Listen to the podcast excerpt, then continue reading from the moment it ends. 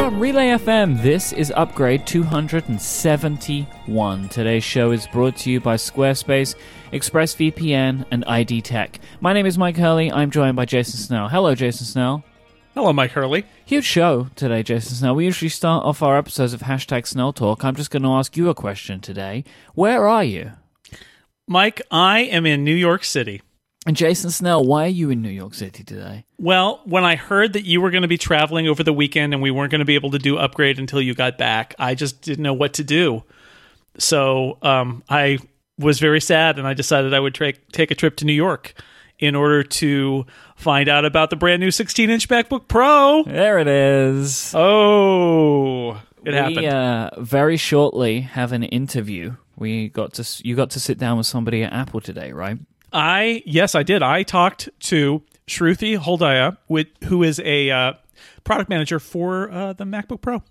Yeah, and we talked a lot about the MacBook Pro, sixteen-inch, and Pro users in general, and the Pro workflows team, and great conversation with her.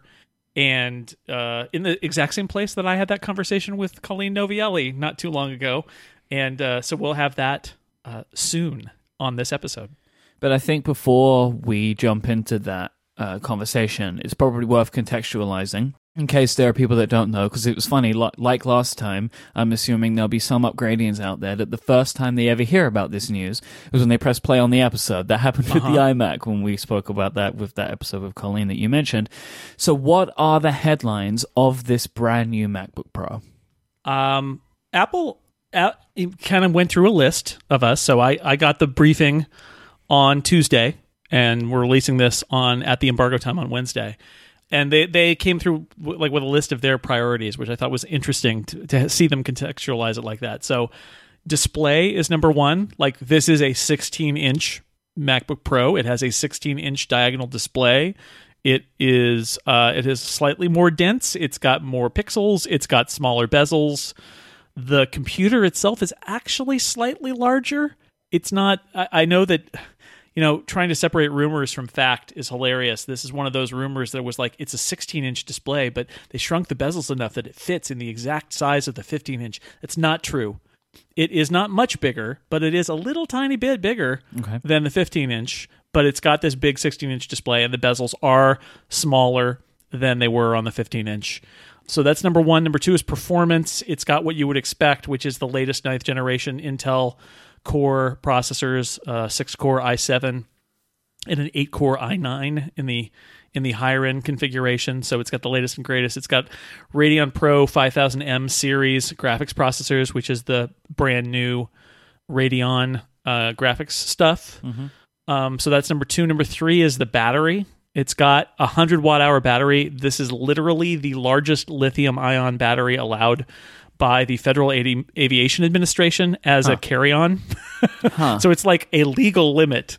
Uh, you can't make one bigger than this in an, an internal battery in a device. Yeah, that's kind of fascinating, isn't it, really, that that's where we are now, that we're bumping up against air aviation laws in the size yeah. of the batteries. Yeah, and I actually, you know, I asked Apple about that today, and, and what they said was, you know, they're not sure if they would actually, like... It's a heavy battery, right? Like it's it's there's trade-offs there, and we I talked uh, with Shruti about that too. Um, so it's not like Apple's goal is to have a, a giant battery in there, because they also want to save power and be more efficient, and it's a balancing act. But in this case, it's a hard stop. Like, well, if you want uh, to maximize your battery, uh, we've got a maximum for you, which is they won't let it on a plane if it's bigger than this. So, and to fill that battery, there is an adapter. The power adapter is not larger than it was before, but it is a more powerful adapter. It's a ninety-six watt U S B C Ooh. adapter that comes in the box. So yeah, powerful. It, it's it's warm. As I'm sitting here charging the uh, the MacBook Pro, it's warm. If you just get an iPhone near that thing, it charges up. Like you just it just yep. radiates power. Just just lay it nearby, and it's going to drink in the electrons. Yes. In fact, by the way, I am coming to you live from the sixteen-inch MacBook Pro. Of course, in you are. What may be the first podcast ever recorded on a sixteen-inch MacBook Pro. I don't know. Maybe. I'm I'm gonna say that is completely accurate. Well, we don't know, because Apple did um, have some creative professionals seated with this in advance. Hmm. So who hmm. knows? Yeah. They may okay. have, That's may have point. tried That's it out, point. But probably Who knows? But probably. I, I would say it's a safe bet it's the first podcast. It's probably the, yeah. not the first piece of media created on one. Yes, f- certainly not. Certainly not. Um, okay, so the other the other priorities here uh, on this product. Storage. Um, up to eight terabytes you can get of internal storage on this thing now. Um, sound, which surprised me. This is not one that I was expecting. They revamped the audio, and again, I talked with Shruti about this, but um, there's a new six-speaker audio system in it um, with these woofers that uh, are vibration canceling. Um, and then another one that I did not see coming, Mike, is what Apple is calling studio-quality microphones hmm. built into the MacBook Pro. I think we'll come back to that one a little bit later on in the episode. I'm yeah. very intrigued about what that means. Yeah, exactly right. It, it is, in the short version, is they are way better, and I hope all laptop mics are like this, but uh, it remains to be seen. I'm going to let everybody judge for themselves. I am not talking to you at the moment on that microphone, but uh, that might happen later, mm-hmm. just as a little sample for everybody, but we're mm-hmm. not there yet. We're not nope. there yet. And then, uh, Mike, oh, I left one out. the, the most important one. I know. I'm, I, there's a little drama here. Uh, the uh-huh. keyboard, the keyboard, the keyboard, the keyboard. They talked about the keyboard a lot. Uh, they did it in the most Apple way, which I, I could have told you. I did tell you. I told everybody, like, Apple's not going to say, we're really sorry, we made a bad keyboard. What they're going to do is make a great new keyboard and say, hey, everybody, good news, great keyboard. Yeah.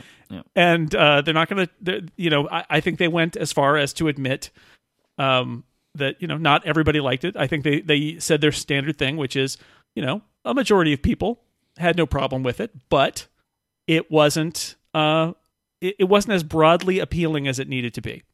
And I think that's a perfectly fine way you can phrase it. Um, so the sixteen-inch MacBook Pro has a Magic Keyboard. They they are calling it the Magic Keyboard. It is not exactly the same as the Magic Keyboard that you find as an external keyboard on uh, desktop uh, or as a Bluetooth keyboard. It is inspired by the Magic Keyboard for the desktop, but um, you know, redesigned with a laptop in mind. It's okay. It's got a millimeter of key travel, so it's definitely it feels a lot like the Magic Keyboard. I'll put it that way. Having written a few thousand words on it today, it is. Um, It definitely feels like like a Magic Keyboard, but uh, it's it what it is is a scissor sh- switch keyboard, not a butterfly keyboard. And Apple's done some things to try to do key stability because they really care about that. But in the end, it is a totally new keyboard based on more traditional scissor technology. And um, we will, you know, I'm not going to assume anything at this point, but I think it's a good sign. And as you'll hear Shruti talk about, they spent a lot of time and effort trying this time, like trying to figure out what was going to make people happy, because obviously whatever process they used last time, this is not the part she said, because she, they're not going to say this, but like obviously whatever their process was last time didn't catch all of the things that, that people ended up complaining about, about the butterfly keyboard. Mm-hmm. So they went back to the drawing board and asked an even, you know, a broad selection of people, um, you know, what they were looking for in a keyboard, and, and that all got into this brand new keyboard. So even though it's got all of this other technical prowess around it and the bigger screen, um, you know, I think for a lot of people, the big story is just going to be, hey, Apple made a laptop with a new keyboard. It's not like the old keyboards. All right. There is a lot to drill into uh, about each of those oh boy. points, because there's still, I still have a bunch of questions, and I'm sure that there's more information that you can give. But why don't you introduce our uh, interview, our guest, and then after we do, after we get back from that, we can talk a little bit more in detail about the uh, new sixteen-inch MacBook Pro. All right. Yes, I, I talked to uh, just before we recorded this. I talked to to Shruti Haldea, who is the uh, product manager for a bunch of Mac stuff. Started, as you'll hear, started with Mac Mini, um, and uh, Mac. MacBook Pro is her thing. So she was super excited to talk about this one, because this is obviously a big moment in the life of the MacBook Pro. So Shruti, I'm glad that you are here. Thank you for taking the time I'm to so talk glad to me to be about here. This and about the MacBook Pro. But before we get to that, because I know everybody wants to know about it, but um, I thought I'd start by asking you something I like to ask people from Apple when I interview them, which is, do you have an Apple story? Do you Did you use Apple stuff before you even became an Apple employee? Absolutely. Um, I still remember the really amazing moment when I first used a Mac. Um, it was at the computer lab at my high school. I had gotten someone's hand-me-down P C notebook. My parents had given it to me. I was pretty young, couldn't really put together the dollars for a new computer. Um, but my computer lab at high school um, had these awesome Macs. Um, and one day I just went there to go and write a composition for my tenth grade class. Um, and I was just blown away by the friendly U I and the user experience. And I kind of fell in love at that moment with Apple. Um, and that's where my journey with Apple began. That's that's a very familiar story. I definitely had that in my college newspaper. It was oh, the same cool. thing. Was they were like, we have Macs here. Why don't you sit down and write your article? And I was like, oh. Yeah. And that was that was it. I guess a lot of people talk about iPods and iPhones and things, but you've got a Mac story. I like it. Well, I got an iPod like maybe ten years later or fifteen when they were first introduced. But that was definitely the seminal Apple yeah. moment, the Mac yeah. moment. Every, I think everybody has a moment like that right. if they're using Apple products. So how long have you been working at Apple? I'll be coming upon a decade Wow! in a couple of weeks, actually. So what is it that you do at Apple? Um, so I have spent the last five plus years working um, as the product manager of MacBook Pro. I recently started to uh, work on a few other products, including Mac Pro, iMac Pro, Mac Mini, um, all the Pro Macs. You had some Mac Mini in your background, too. I you, did. It was the first product I got to be the product manager of. It's great. I so love the Mac Mini. But we're not here to talk about the Mac Mini today. No, we're not. We're here to talk about the new sixteen-inch MacBook Pro. That's exciting. It's so exciting. It's a big day. I feel like this is one of those days that only comes along Um, every three or four years where there's a, you know, there's a major update to an Apple product, and then we see some iterations on that for a while. And this feels like one of those moments where it's not just a, hey, I mean, hey, it's faster is a nice thing to hear, but this is this is more than that. Am I am I wrong? This this seems like a big update. This is a very big update. Um, it's so much more than about performance. Um, it's about us rethinking MacBook Pro um, and bringing great performance and features and capabilities um, on so many different planes. It's such an incredible product. People who choose the MacBook Pro, um, you know, they are some of the most interesting um, and um, audacious people. Uh, we see incredible films being cut on MacBook Pro. We hear about great research being conducted um, with tools literally like MacBook Pro. Um, and so it's an incredibly inspiring thing to be able to work on this product.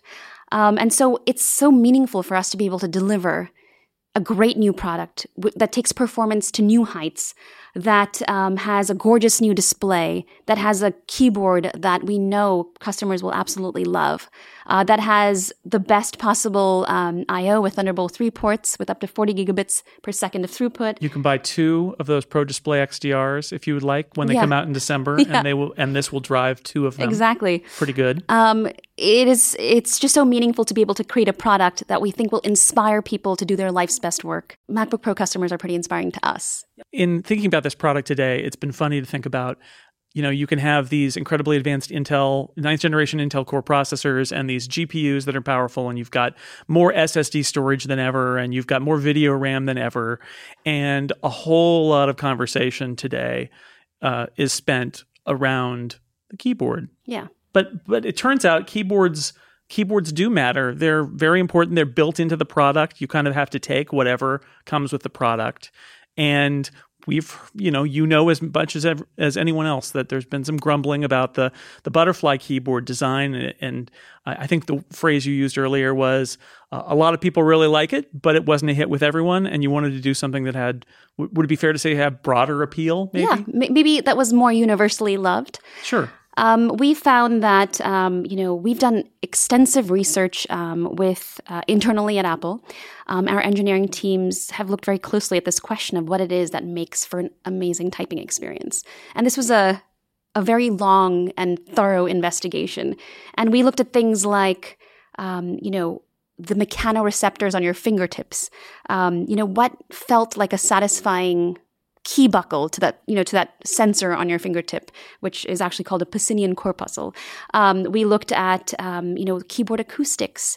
what are some of the sounds that are pleasing to the ear hmm. um, and are also pleasing to the, your neighbor uh, because they're not necessarily benefiting from you typing, but they have to potentially hear what you're typing um, at the same time. Right. This is a keyboard that will probably be used in a public space, and you have to keep that in mind. Right. Too. Or at home, um, you know, and maybe there's someone sleeping next to you when you're working. It's a public space of a sort, right? Yeah, maybe. So you're going to bug somebody else with Absolutely. It.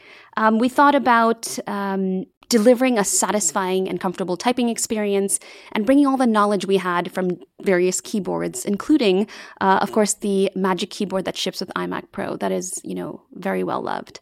We then refined the design to adapt it to a great notebook typing experience. Um, for example, we um, the, the mechanism locks into the keycap, um, allowing for a very stable key feel, um, and the travel is now one millimeter. And we think customers are going to just love it. Right. So that's more travel than was on the Butterfly design. That's right. Yeah. The Butterfly has closer to zero point five five key right. travel. So it's interesting when you talk about the sound and acoustic modeling and all of that. Definitely the sense I've gotten is um, over the last few years, actually, having so many people talk about keyboards on laptops, is this is not something you can quantify in the same way as gigahertz or processor cores or... Uh, gigabytes or terabytes of of storage or of RAM or anything like that. This is, there's a little more art to it in terms of like hum, how humans respond to sound or feel or, Absolutely. or like, you know, does the sound a keyboard makes really matter in terms of the typing? No, and yet, yes. Exactly. You know, when you think about this question of what makes for a satisfying typing experience, it's sort of about what users believe is satisfying.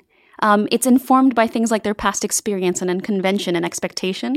It's not necessarily a, a technical answer. Um, it's not about efficiency of the keyboard. It's about what people like.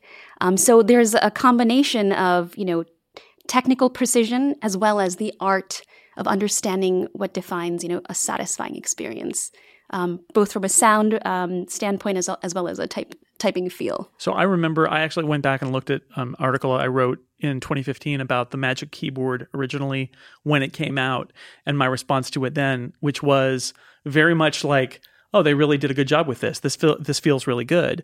Um, now, you say inspired by the Magic Keyboard that is still available as a Bluetooth keyboard and comes with the iMac Pro. What...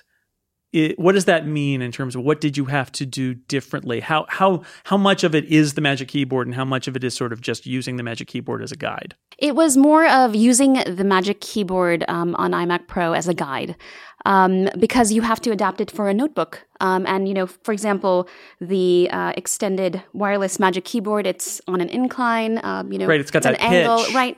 And... Um, We wanted to bring it to the MacBook Pro. We wanted to have a similar typing feel and experience, but um, you know, the finger registration may be a little different um, at this angle, and uh, we wanted to give it an even more stable key feel. So it's it's an adaptation right. inspired by that. It, it definitely feels quite reminiscent of it. Good. Right? So even though technically it may be a little bit different, but it's still, you know, scissor switches underneath. It's it's a different mechanism. You anticipate that this is. Uh, This is a uh, going to be a a beloved and reliable mechanism in the we future? We certainly hope so. Okay, and um, the reason I believe that people will, will enjoy using it is that we've done such extensive uh, internal user studies. We went out of our way to get get a very large group of, you know, great users, diverse users at Apple to try it out um, in its many iterations. Um, before, so you did a lot of legwork There here. was legwork, and it was based right. on... thinking through, you know, if you want to make sure that, um, you know, it's it appeals to a lot of people, you sort of have to have a good broad sense of, of, of you know, a diverse group of people. Mm-hmm. So people with, you know, uh, who are developers, people who write a lot, uh, people um, with small hands, people who are more sensitive to sound. I mean, there's so many different factors here. Um, so the engineering teams did an extraordinarily thorough job with investigating this. This is complicated stuff, and you think it's just a keyboard, but it, it is, I mean, it's, it, it is complicated. This is not all going to be about keyboards, I swear. Okay. I do have a couple, a couple other things that are notable about this keyboard that we should at least mention. One of them is the uh, the touch bar yeah. is still there at the top. Yeah. It has been uh, shrunken a little bit in terms of the width, and now we've got the uh, discrete power button slash touch I D button that uh, we have already seen in the MacBook Air on one side, and on the other side, there's a physical escape key, which, I, again, you mentioned kind of comes back to especially developers yeah. who rely on the escape key a lot and were sad when it wasn't a physical yeah. key anymore. So developers, especially those who use text editors like Vim, um, they can hit the escape key several times a minute um, mm-hmm. as they're swapping between modes. And some developers, I've actually um, talked to a few, they sometimes like rest their pinky on the escape key just sort of by default. Um, so for them, having the physical escape key back is a huge win. Um, the new Magic Keyboard, we think customers are going to just love it. I think there's some some um, navigational structure to that too. You can feel, you can't, on the touch bar, you can't act by feel, right? Because you can't feel where the buttons are. And if you touch it, you're touching it and you're right. interacting with it. But you can get the sense of where the corner of the keyboard is by touching That's true the too. escape key or by touching the Touch I D on the other side. You know, you can orient sort of without looking down. That's true too. And that brings me to the arrow keys as well, which are back in their kind of half height inverted T configuration, which again, can't believe I'm talking a lot about uh, the shape of arrow keys, but who knew? It turns out people really like the inverted T and that neutral space, that blank space, as a way to orient where their hands are on the keyboard without looking down. Absolutely. We think, um, you know, for if you're navigating through a spreadsheet or source code um, or even playing a game, it's just nice to have, be able to sort of get to the the arrow keys without having to look down. So agreed. Now, did I notice that the, I swear this is the last keyboard question. Did I notice that the space between the keys is a little bit greater than it was on the on the previous keyboard? Yes. Um, we've actually um, decreased the size of the keycaps just slightly. Um, and as a result, the space between keys is now a little bit bigger. Um, that's just because when you have uh, higher travel, like you do with this one millimeter keyboard, um, you want to make sure that um, your the finger doesn't glance an adjacent key when you're pressing. Right. And the, so the podcast listeners can't see you. You actually showed, you put your hands out. And the idea there is that as you're depressing a key, if it's going down a whole millimeter, you may brush against the key that's right next to it. Yes. So you want to keep them apart a little bit. Exactly. That's right. So as we increase the travel of the key, we increase the space between them as well. Well, I've gotten to the point where I'm doing play-by-play about people pretending to type things. So I think we should move on. Um, I want to talk about the display. Okay. It's in the name. We have gone from a fifteen-inch to a sixteen-inch display. Yes. There's more space. There's a higher pixel density. Um, tell me a little bit about the thought process behind saying we want to, you know, fifteen-inch MacBook Pro had a pretty big screen, but it's like we can we can make this bigger. Um, and not just by making the bezel smaller. The computer is a little bit bigger, too, in order to fit that screen in. Yeah. So um, the it's just a little bit bigger. Just it's a little. Just a little, right? little bit. It's just about two percent in the X and Y dimensions. Um, because you're right, we grew the display um, and, you know, we also uh, slimmed the borders. So as a result, um, the footprint of the product is almost the same as the previous generation, uh, which is great because, you know, our pro customers will benefit from uh, that much more screen real estate and get that incredibly immersive front of screen experience. And you got some more. You got some more pixels for that. Yes, thirty seventy-two by nineteen twenty, almost six million pixels in total. So not quite a two X screen. It, it looks like it ships in a scaled resolution. Yeah. Any reason to not? You know, was there thought about whether you could go to two X, full on two X scale without scaling? So for customers who'd prefer to be in that, uh, you know, in a two X mode, if you will, um, you can certainly just go into right. display system preferences and choose um, another option. Um, so that's an option for for every customer. Um, we love this um, U I because it matches that of uh, the other Macs, and it gives you a great amount of screen real estate and, you know, sizes icons in the appropriate um, aesthetic. So correct me if I'm wrong. I feel like one of the stories as I was looking at this product today that that keeps coming back is this idea that um, Apple is prioritizing the needs of the pro users maybe more than in the previous generation. And and follow me here, just the idea that if it needs to get a little wider, if it or a little heavier so that there's more battery life, so that there's a bigger screen, it's not an enormous computer by any means. Not at but all. we we so often see Apple fighting very hard to make everything always a little bit smaller, always a little bit thinner. And it feels like a lot of the decisions, including the screen here, were, well, no, we want eleven hours of battery life. Right. Let's do that. Let's let's put in the new cooling system so that we can have the most power possible. Exactly. Even if this means that it is not uh, as svelte as it was, because that's what the pros want. Is that is that tr- accurate to sort of say that that's the philosophy of this? You can say no, it's fine. Uh, well, first of all, I would say it's still pretty svelte it, it uh, is, from my sure. vantage point, uh, but maybe I'm a little biased. But, you know, um, even, even it's just sometimes it would always feel like it was always, it just had to be a little bit smaller. And this, I kind of like it. This is what I'm saying here. Is yeah. I kind of like it saying, you know what? No, you guys want a bigger screen. And we're going to try, we're going to make it as small as we can while giving you the big screen. Yeah. Um, so with any new product, um, and especially with uh, a portable product, there are always a set of trade-offs. You can either maximize battery life or display size, or um, you know, go for you know a very thin and sleek product. These are all levers, and you can choose a set of them. And so it's always about choosing the right uh, set. Um, and for this MacBook Pro, um, you know, we worked very hard um, on defining the right performance targets as a starting point. We worked with our Pro Workflow team. We talked about um, what we wanted pros to be able to do with this product, what we wanted them to be able to create, and that was kind of the starting point. So that's where we went with to the, you know, the new thermal design that enables up to twelve more watts of um, power in sustained heavy workloads, um, and really drives performance higher than ever before. Right. For people who don't know, one of the most important things when it comes to laptop performance is having a good thermal system, because if it otherwise, if your components get too hot, they get throttled down, and then your computer is slower. So the fans and the cooling system are actually integral to being able to do high performance work on a laptop. Exactly. Um, being able to cool the silicon, uh, dissipating that heat is, like you said, integral to to you know driving performance, especially for those sustained workloads. Like if you're rendering something, um, you know, in three D, or um, doing a transcode, you know, some of those longer mm-hmm. um, workloads. Like having that great thermal um, dissipation um, will support great performance. Right. That that keeps the pros happy for sure. Yes. So sound is a theme in this product, which I thought was interesting, both input and output. Um, new audio system. Uh, in the article that I wrote that will be up at about simultaneously with this podcast, I said that I think it may be the first laptop that I actually consider acceptable for listening to music. Ooh. Which, you know, laptop speakers don't sound very good, but this sounds this sounds surprisingly good.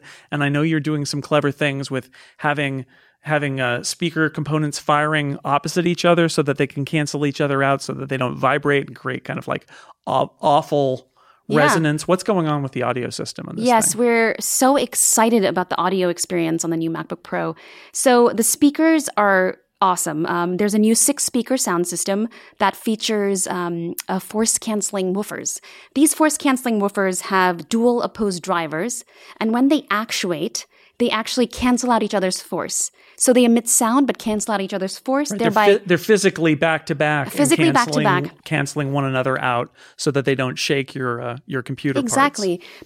Because th- that, that shaking of your computer parts, if you will, um, would ca- not only cause uh, sound distortion, um, but it would change the journey of sound to your ears, like uh, if you know you're radiating sound through different parts of the notebook.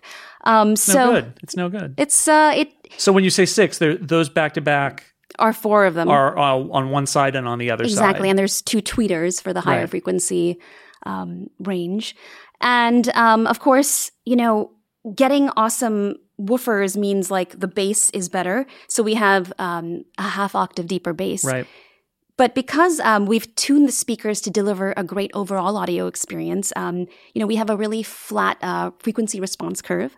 Um, that's why music sounds so natural. Um, it sounds so clear. Um, like you said, it doesn't sound like a notebook speaker.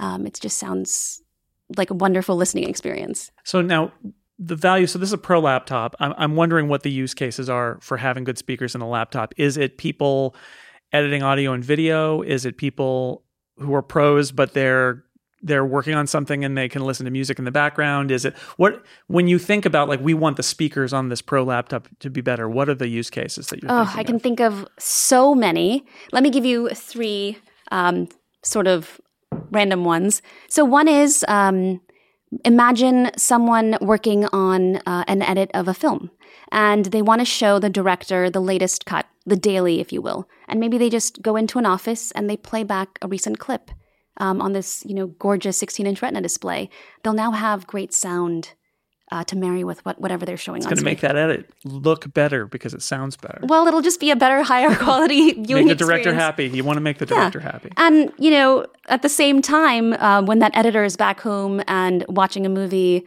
you know, with his kids, um, then, you know, it's great to have an awesome, you know, um, viewing experience, but also just um, being able to watch movies on your MacBook Pro. Uh, it's just, it's just great. We gave a, a Pro, um, a sixteen-inch MacBook Pro a few a few days ago, and she's a musician and she's very talented. And she was watching some movies, and she said, "It's like I have a cinema on my lap." Um, that was pretty awesome. And for a little while now, the uh, I think at least in the last generation of laptops, Apple started doing some really nice sort of like stereo separation stuff yes, happening so that, exactly. that the, the stereo field, it's not new in this laptop, but that, that you're pushing the stereo field a little bit further apart so you really can hear the even stereo se- from separation a laptop. Is awesome. You can you can see when people are walking from left to right exactly. and it's panning with them and all of that stuff. And it's the music, so cool. Stereo effects, it's all there. And there's such a wide sound stage and there's such great um, spatial imaging. So um, you can just really get a sense of sounds coming from different parts um, of the soundstage. Yeah, I'm, I'm impressed. And I say that, again, as somebody who basically thought that if you're going to listen to audio on a laptop, you should plug in headphones immediately. Like, don't even bother with anything other than, like, beeps. Yeah, well, that's not a great shared listening this experience. This is true. This is true. But also, the speakers were not that great. Fair enough. But this is, well, this is better. I'm really glad sure. that you like the speakers. We also have awesome yeah. studio quality mics. Yeah, t- tell me about think? this. This was, I, w- I was... Uh, So studio quality mics, I was like, mm, well, we'll see. I'll be the judge of that. Okay. Um, you know, I'm in a hotel room right now, so okay. I can't, I can't really judge it. But I will say, as somebody who has heard a lot of laptop mic audio, because doing podcasts, you end up with lots of people who either don't have another mic or they think they're recording on their microphone, but they're actually recording their laptop audio. Oh. And laptop audio is terrible. It's terrible. Like, I would rather have your headphone audio from your, you know, from your phone earbuds than laptop audio. But this laptop audio is way better than that. Yes. I'm not sure I'm ready to recommend that everybody throw away their microphones and only ever use the sixteen-inch MacBook Pro to record all audio from here on out. But I want every, I certainly want every laptop to have microphones like this, because It is. It, it sounds pretty good. It sounds pretty well, good. So the new microphones um, on the new MacBook Pro, um, they have such a high signal to noise ratio. Um, it rivals that of popular uh, third-party standalone mics that even podcasters and musicians yes, we, use. We had a little demo with the Blue Yeti, ah. and and, uh, and uh, yeah, it sounded pretty pretty good. And I used a Blue Yeti for several years. Okay. So so I think yes, I do think there's an argument to be made that if you're not so serious that you want to spend hundreds of dollars on equipment and you have this laptop, we'll see. I don't want to, I don't want to commit to this yet, Fair but enough. like I am, I am intrigued by just how good those microphones are. Well, you know, I think they're often... don't type, don't type while you're doing your podcast though. Cause then, cause the microphones are right to the upper left of the keyboard, right? Uh, they're on the upper left side. Yeah. Yeah. So that, that's the one danger is that, is that, you know, don't do a lot of typing while you're talking. Do you typically type a lot hear, when you talk? I don't, but I have, let me tell you, I have the scars of people who do their podcasts and then they are hammering at their keyboard and it does not sound that part. You know what's amazing? Um, so, people are oftentimes caught in moments where they want to record something. Um, we find that with musicians. They'll mm-hmm. be on the tour bus uh, traveling to For their sure. next gig and they'll record on their Mac notebook um, or on their iPhone. On their iPhone. I yeah. hear that a lot. Yep. Absolutely. And sometimes, you just got to get it, you got to get it down. Yeah. Right? It's an idea and it has to be, you know, noted. Um, it's a musical idea. Um, and sometimes those samples, those sounds actually make it into their final recordings. Um, and so it'll be so great to have this awesome high fidelity recording experience for those customers so they can have a great, um, you know, great source material to work with. Because you know that's going to happen. There's going to be a It hit, happens hit, already. There's going to be a hit song recorded on this microphone for sure. There's no doubt about it. I hope so. That, but it does it does sound good. Um, all right, we should talk about the the, the big numbers, the numbers. Yeah. There are, there are lots of them. There are ninth generation Intel processors. You've got i seven and i nine as options. Um, there are also new um, G P Us yeah, in these things? Yeah, this new notebook is just packed with performance. Um, it has the latest uh, Intel core processors for uh, Pro notebooks. Um, it's the ninth generation six-core i seven and eight-core Core i nine processors. So for customers who are upgrading from fifteen-inch quad-core MacBook Pros, they'll see up to two times faster performance. That's a huge upgrade in performance and capability. Uh, on the graphics side, we now have uh, A M D's latest Radeon Pro five thousand M series graphics, um, which are the latest seven nanometer graphics uh, from, from A M D. And the, when paired with G D D R six memory, the performance is outstanding. We're getting twice the performance versus um, the previous generation MacBook Pro uh, on graphics, and um, that's just on the standard configurations. The performance is even better when you pair the new graphics with uh, eight gigs of video memory. Right. So especially you can, for... This is another one of those examples of saying... What if we did even more? There's that's another trend I'm sensing in this product. Is, yes. Okay, we're giving you the latest and greatest. Also, we're giving you the option to max this thing yeah. out. Yes, absolutely. That is definitely, um, you know, the, the idea here is to give pros the ability to design um, the system that can power their workflow. Right, and they're all going to have different things that different they prioritize. Needs. So totally. One pro might say, I need the the eight gigs of video RAM. Yeah. Another pro might say, you know what I need is eight terabytes exactly. of S S D. Another might say sixty-four gigs of system memory is crucial um, for my, you know, photography editing right. with giga- are, gigapixel images. And those are all all-time highs on Mac laptops. Absolutely. So that's, that's you know, and, and the pros, we talk about pros, they are so varied. They, they have so many... There, there's not like one pro market or even five pro markets. There's, there, it's, it's almost one for every person who certainly. Uses it, but certainly there are a bunch of different industries and they all have different priorities. So that that's an interesting trend with this to say, you know, we're going to give you the base model cutting edge and the, and you've got your two kind of like standard configurations. Yes. But you can go as far up as you need to go in a whole bunch of different dimensions. Which Absolutely. I think, I think is pretty great. It's not only great uh, for pros, but um, even students and people who are just aspiring to create their life's best work. Uh, they want to get, you know, a completely decked out new MacBook Pro, you know, that they want to be able to use for years. They may want to get thirty-two gigs of memory or make sure they have enough storage to capture their entire uh, photo library as they go out with their, you know, D S L R. Now, speaking of being maxed out, something I wanted to mention that just tickled me while we were talking about it earlier today is the battery in this thing, which is a one hundred watt hour battery, which, uh, fun fact, the F A A won't let you on a plane with a built-in lithium-ion lithium-ion battery that's m- greater capacity than one hundred. Exactly. So you you guys, I, I assume, just sort of said, what's the biggest battery we could stick in this That's thing? Exactly what we asked. Um, we wanted to give customers the biggest possible battery life um, and biggest possible battery. Um, and so uh, now the, the MacBook Pro has a one hundred watt hour battery. It's sixteen more watt hours than the previous generation. Um, and the battery life is awesome. So whether pr- pros are uh, working on performance-intensive tasks um, or just kicking back and watching films, um, they're going to see great b- battery life. It's going to be up to eleven hours of battery life um, for wireless web browsing um, and up to eleven hours of, you know, video playback uh, in full screen mode. Um, and, you know, it's interesting because this new new sixteen-inch MacBook Pro, um, it has a larger display. There are more pixels, and the battery is driving that.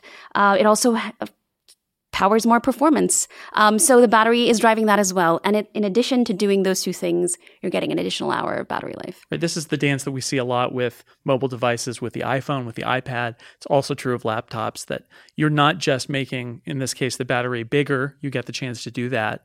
But you're also using, presumably, a system that is more efficient when it can be and trying to get both of those things to balance out. It's that same old story. You're trying to get them, exactly. all, them all to balance out so that, that you can maximize battery life when you need to. And I, I was today, while I was using um, my test unit, it, it I, I looked at the significant energy consumption in the menu bar and it said, your screen is very bright.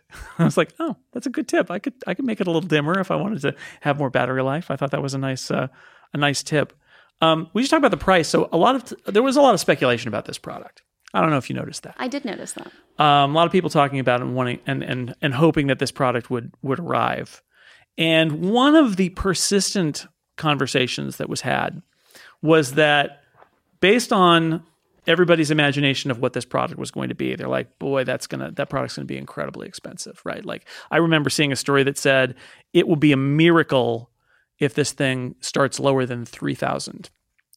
And it's it's filling the slots of the fifteen-inch MacBook Pro. It's not it's not some high-end aspirational device at the top of the line above the fifteen and thirteen. It replaces the fifteen at the same price points. Yep. Yeah. So how the do you new do that? The new sixteen-inch MacBook Pro uh, delivers so much capability and performance, um, and at the same price in the U S Um, as the previous generation fifteen-inch. Right. So twenty-three ninety-nine and twenty-seven ninety-nine. Exactly. So configs. On the twenty-three ninety-nine, um, you get the gorgeous sixteen-inch uh, Retina display. It's so immersive, uh, great front-of-screen performance with P three wide color um, and five hundred nits of brightness. Um, and then six-core Core i seven processors on that one. You have um, Radeon Pro fifty-three hundred M graphics, super fast. Um, they're, they're the latest graphics from A M D.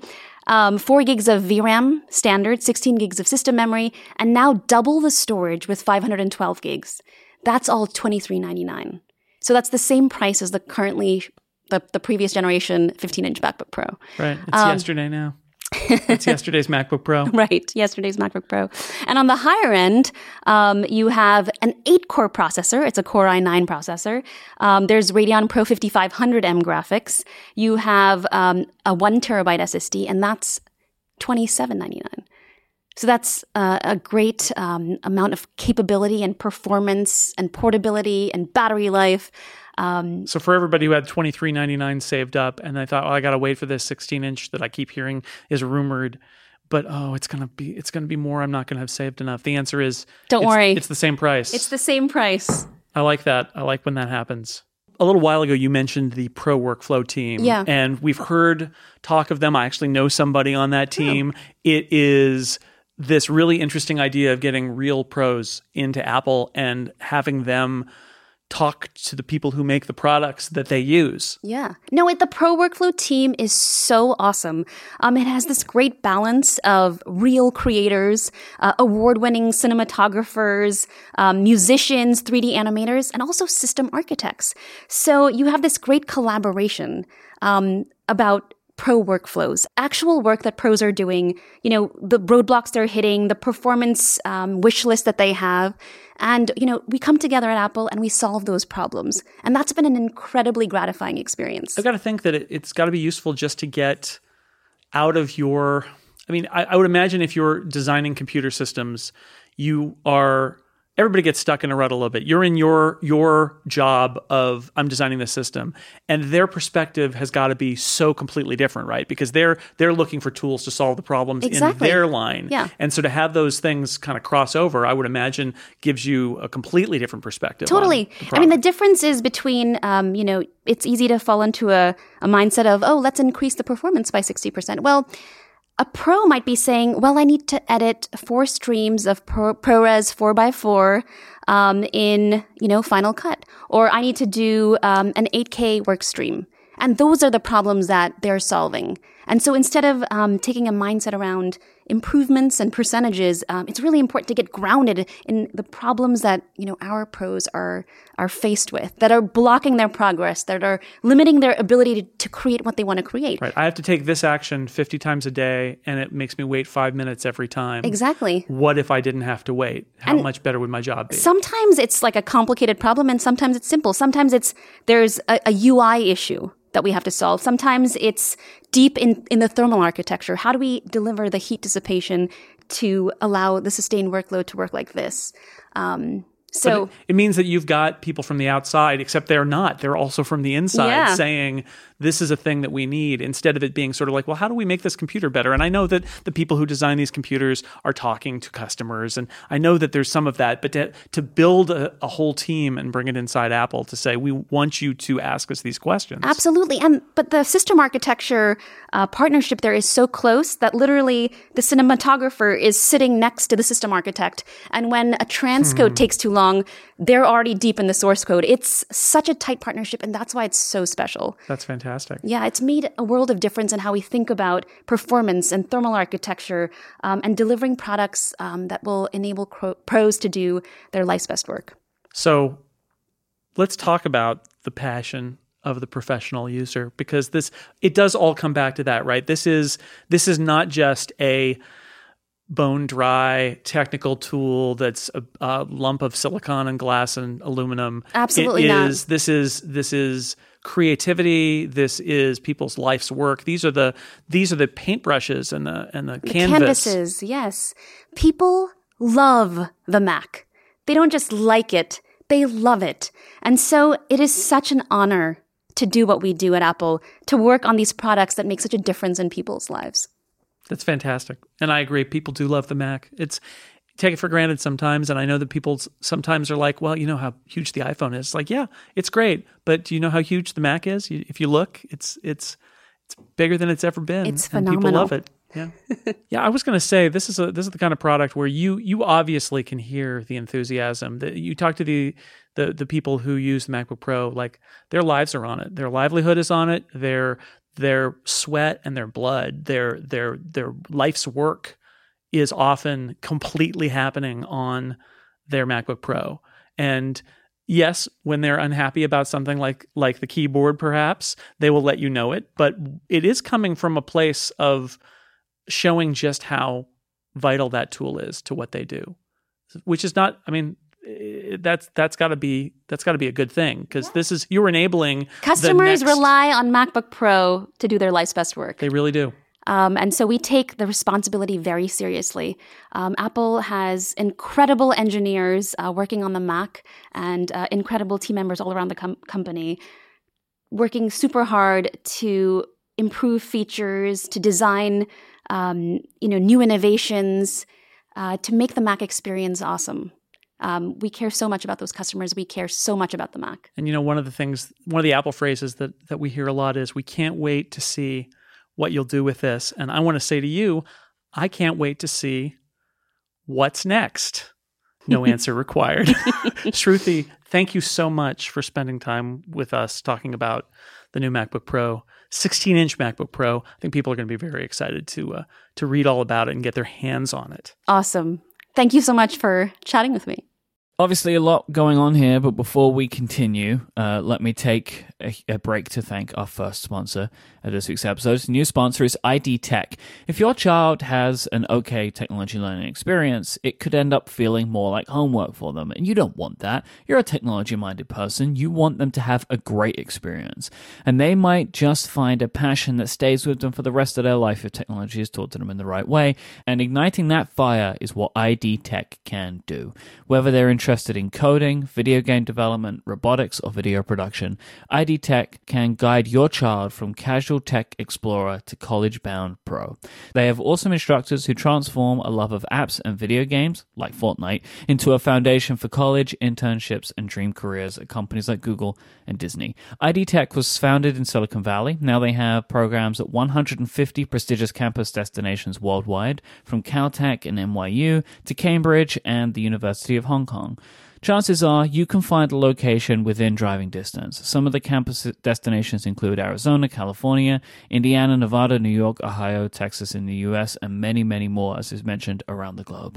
Your kids will have so much fun exploring their interests and build the STEM skills employers are desperate for today. There are courses for all skill levels, beginners are welcome, and advanced students have a place to be challenged and grow. When you invest in your child today, tomorrow takes care of itself. So nurture their interests now with help from I D Tech. Visit idtech.com slash upgrade today to reserve your child's spot and receive seventy-five dollars off. This is a great gift for the holidays, so now's the time to do it. That's idtech.com slash upgrade for seventy-five dollars off. Once more, that's idtech.com slash upgrade. Our thanks to I D Tech for their support of this show. show and Relay F M. All right, so Jason Snell. Yes, Mike Hurley. We have huge, this is huge news today, I think, for a bunch of reasons. But I think ultimately the thing that we need to get out of the way is this is not the computer that everybody wanted, because at this at this point, the sixteen-inch MacBook Pro became an almost unicorn of a machine. Yes, it's it's the beast upon which everyone's hopes and dreams and fantasies were uh, laid. For sure. But I think looking at what we have, this is like the realistic best case scenario, that it is a better machine with a bigger screen, a bigger battery, much stronger performance, and a completely revised keyboard. Like, that's what was realistically the best that it was going to be, right? Like, what more would it have actually been? Yeah, I mean, I I, I went through the list with Shruti, but um, you know, the fact that it's scissor mechanism, there's more travel. It's it's not quite fifty percent, but as she said, it's like gone from fifty-five, like zero point five five millimeters to one millimeter. It's like almost twice as much travel. Um, it's got the escape key, mm-hmm. which, as she said, you know, it, it's Unix programs like Vim from a million years ago still use escape. There are lots of people who use escape all the time. And uh, having it be a virtual key was terrible. And like, there's just a story again and again of Apple with this product design showing that it was listening to all of our complaints and seems to have knocked a whole bunch of them off, the ones that at least that it thought were reasonable. The escape key, we did that little um, analysis of the the little graphics that uh, that Guillermo Rambo found in, in a version Catalina of... Catalina Beta uh, yeah, yeah, yeah, exactly right. And said, oh, I think that there's an escape key. So it's like, I, I kind of expected that there would be an escape key. I had no expectation that they were going to go back to the half-height arrow keys in an inverted T, which, you know, I feel like such a nerd when I talk about how I care about the shape of a, a an arrow key layout. But the fact is, it's not just the arrow keys. It, as I mentioned in the interview, it's it's the neutral space. It's like, it helps you orient. It's so important to have things you can orient on on a keyboard by feel, so you don't have to break concentration and look down. And having the physical escape key and the physical power key and having that blank space, the neutral space next to the arrow keys, it's it's a big deal. So, you know, they did all of that. And I, I went back, I sent you this link earlier before we started. In twenty fifteen, when the Magic Keyboard came out, I wrote this article on Six Colors where I said, you know, the MacBook keyboard really worried me. But now that I see that Apple has gen- has made the Magic Keyboard, I feel a lot better about the future of Apple's keyboards, because, you know, maybe we're not going to be in this kind of apocalypse where everybody uses the butterfly keyboard, because the Magic Keyboard is here and it's great. And of course, that didn't happen. Instead, we did have the apocalypse of the butterfly keyboard, and it's taken till twenty nineteen to get back four years to that Magic Keyboard and what we all thought should have happened in twenty sixteen on the MacBook Pro and didn't, which is just do a version of the Magic Keyboard that goes on the laptop. And it took them several years to get there, and a lot of pain and a lot of complaints and a lot of bad P R for Apple. Mm-hmm. But but they did get there. They did get there and do what we kind of all thought that they should have done all along, which is uh, it's good. I like I, I wrote a whole article a couple articles on it, and uh, I it, it felt good to me. I mean, I have not spent... I don't use the butterfly keyboard every day, even though we've got a couple in our house. So, you know, for me, it was just my memory of not liking it every time I've used it. Well, you know, you instantly hated it on the original MacBook. I, I did. You know, I immediately so. didn't didn't like it. I tried to be open-minded about it and say, look, maybe other people will like it, but it's not for me.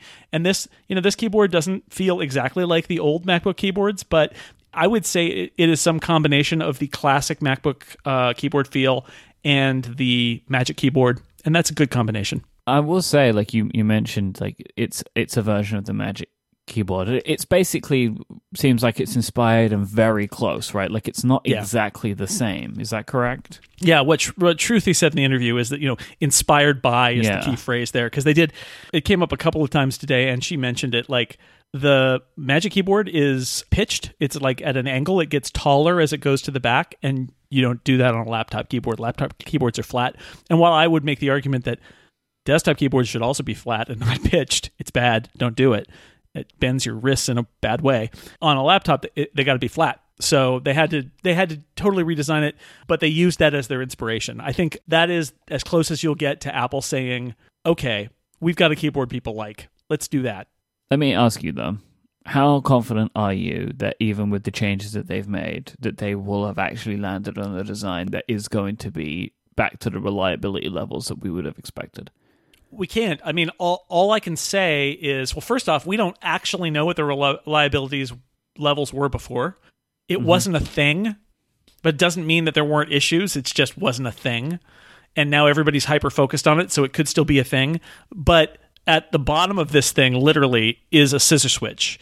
and it, and there's a, a millimeter of travel, and that means it is, I think, just physically a lot less likely for there to be the minute particle interaction seizing up that happened yeah. with that other keyboard. Yeah. So I, I, I, you never know what the internet's going to do. You never know when people are focused on something. Everybody, every new thing Apple does, somebody is going to find something that goes wrong with it, even if it's one in a million, and they're going to post a YouTube video and it's going to get reblogged. And like that yeah, kind of stuff, you can't that's predict. That's going to happen. Well, that stuff always happens. So all I can say is the component parts seem fairly well tested, and so I'm encouraged. And the fact that they're they're kind of basing this on the Magic Keyboard, which everybody seems to have a positive feeling about, is another, you know, the fact that they're calling it a Magic Keyboard, like they are they are really trying to go down that path. So uh who can tell? I mean, that's the, the problem with this is, as I sit here talking to you, nobody has this product yet except the reviewers.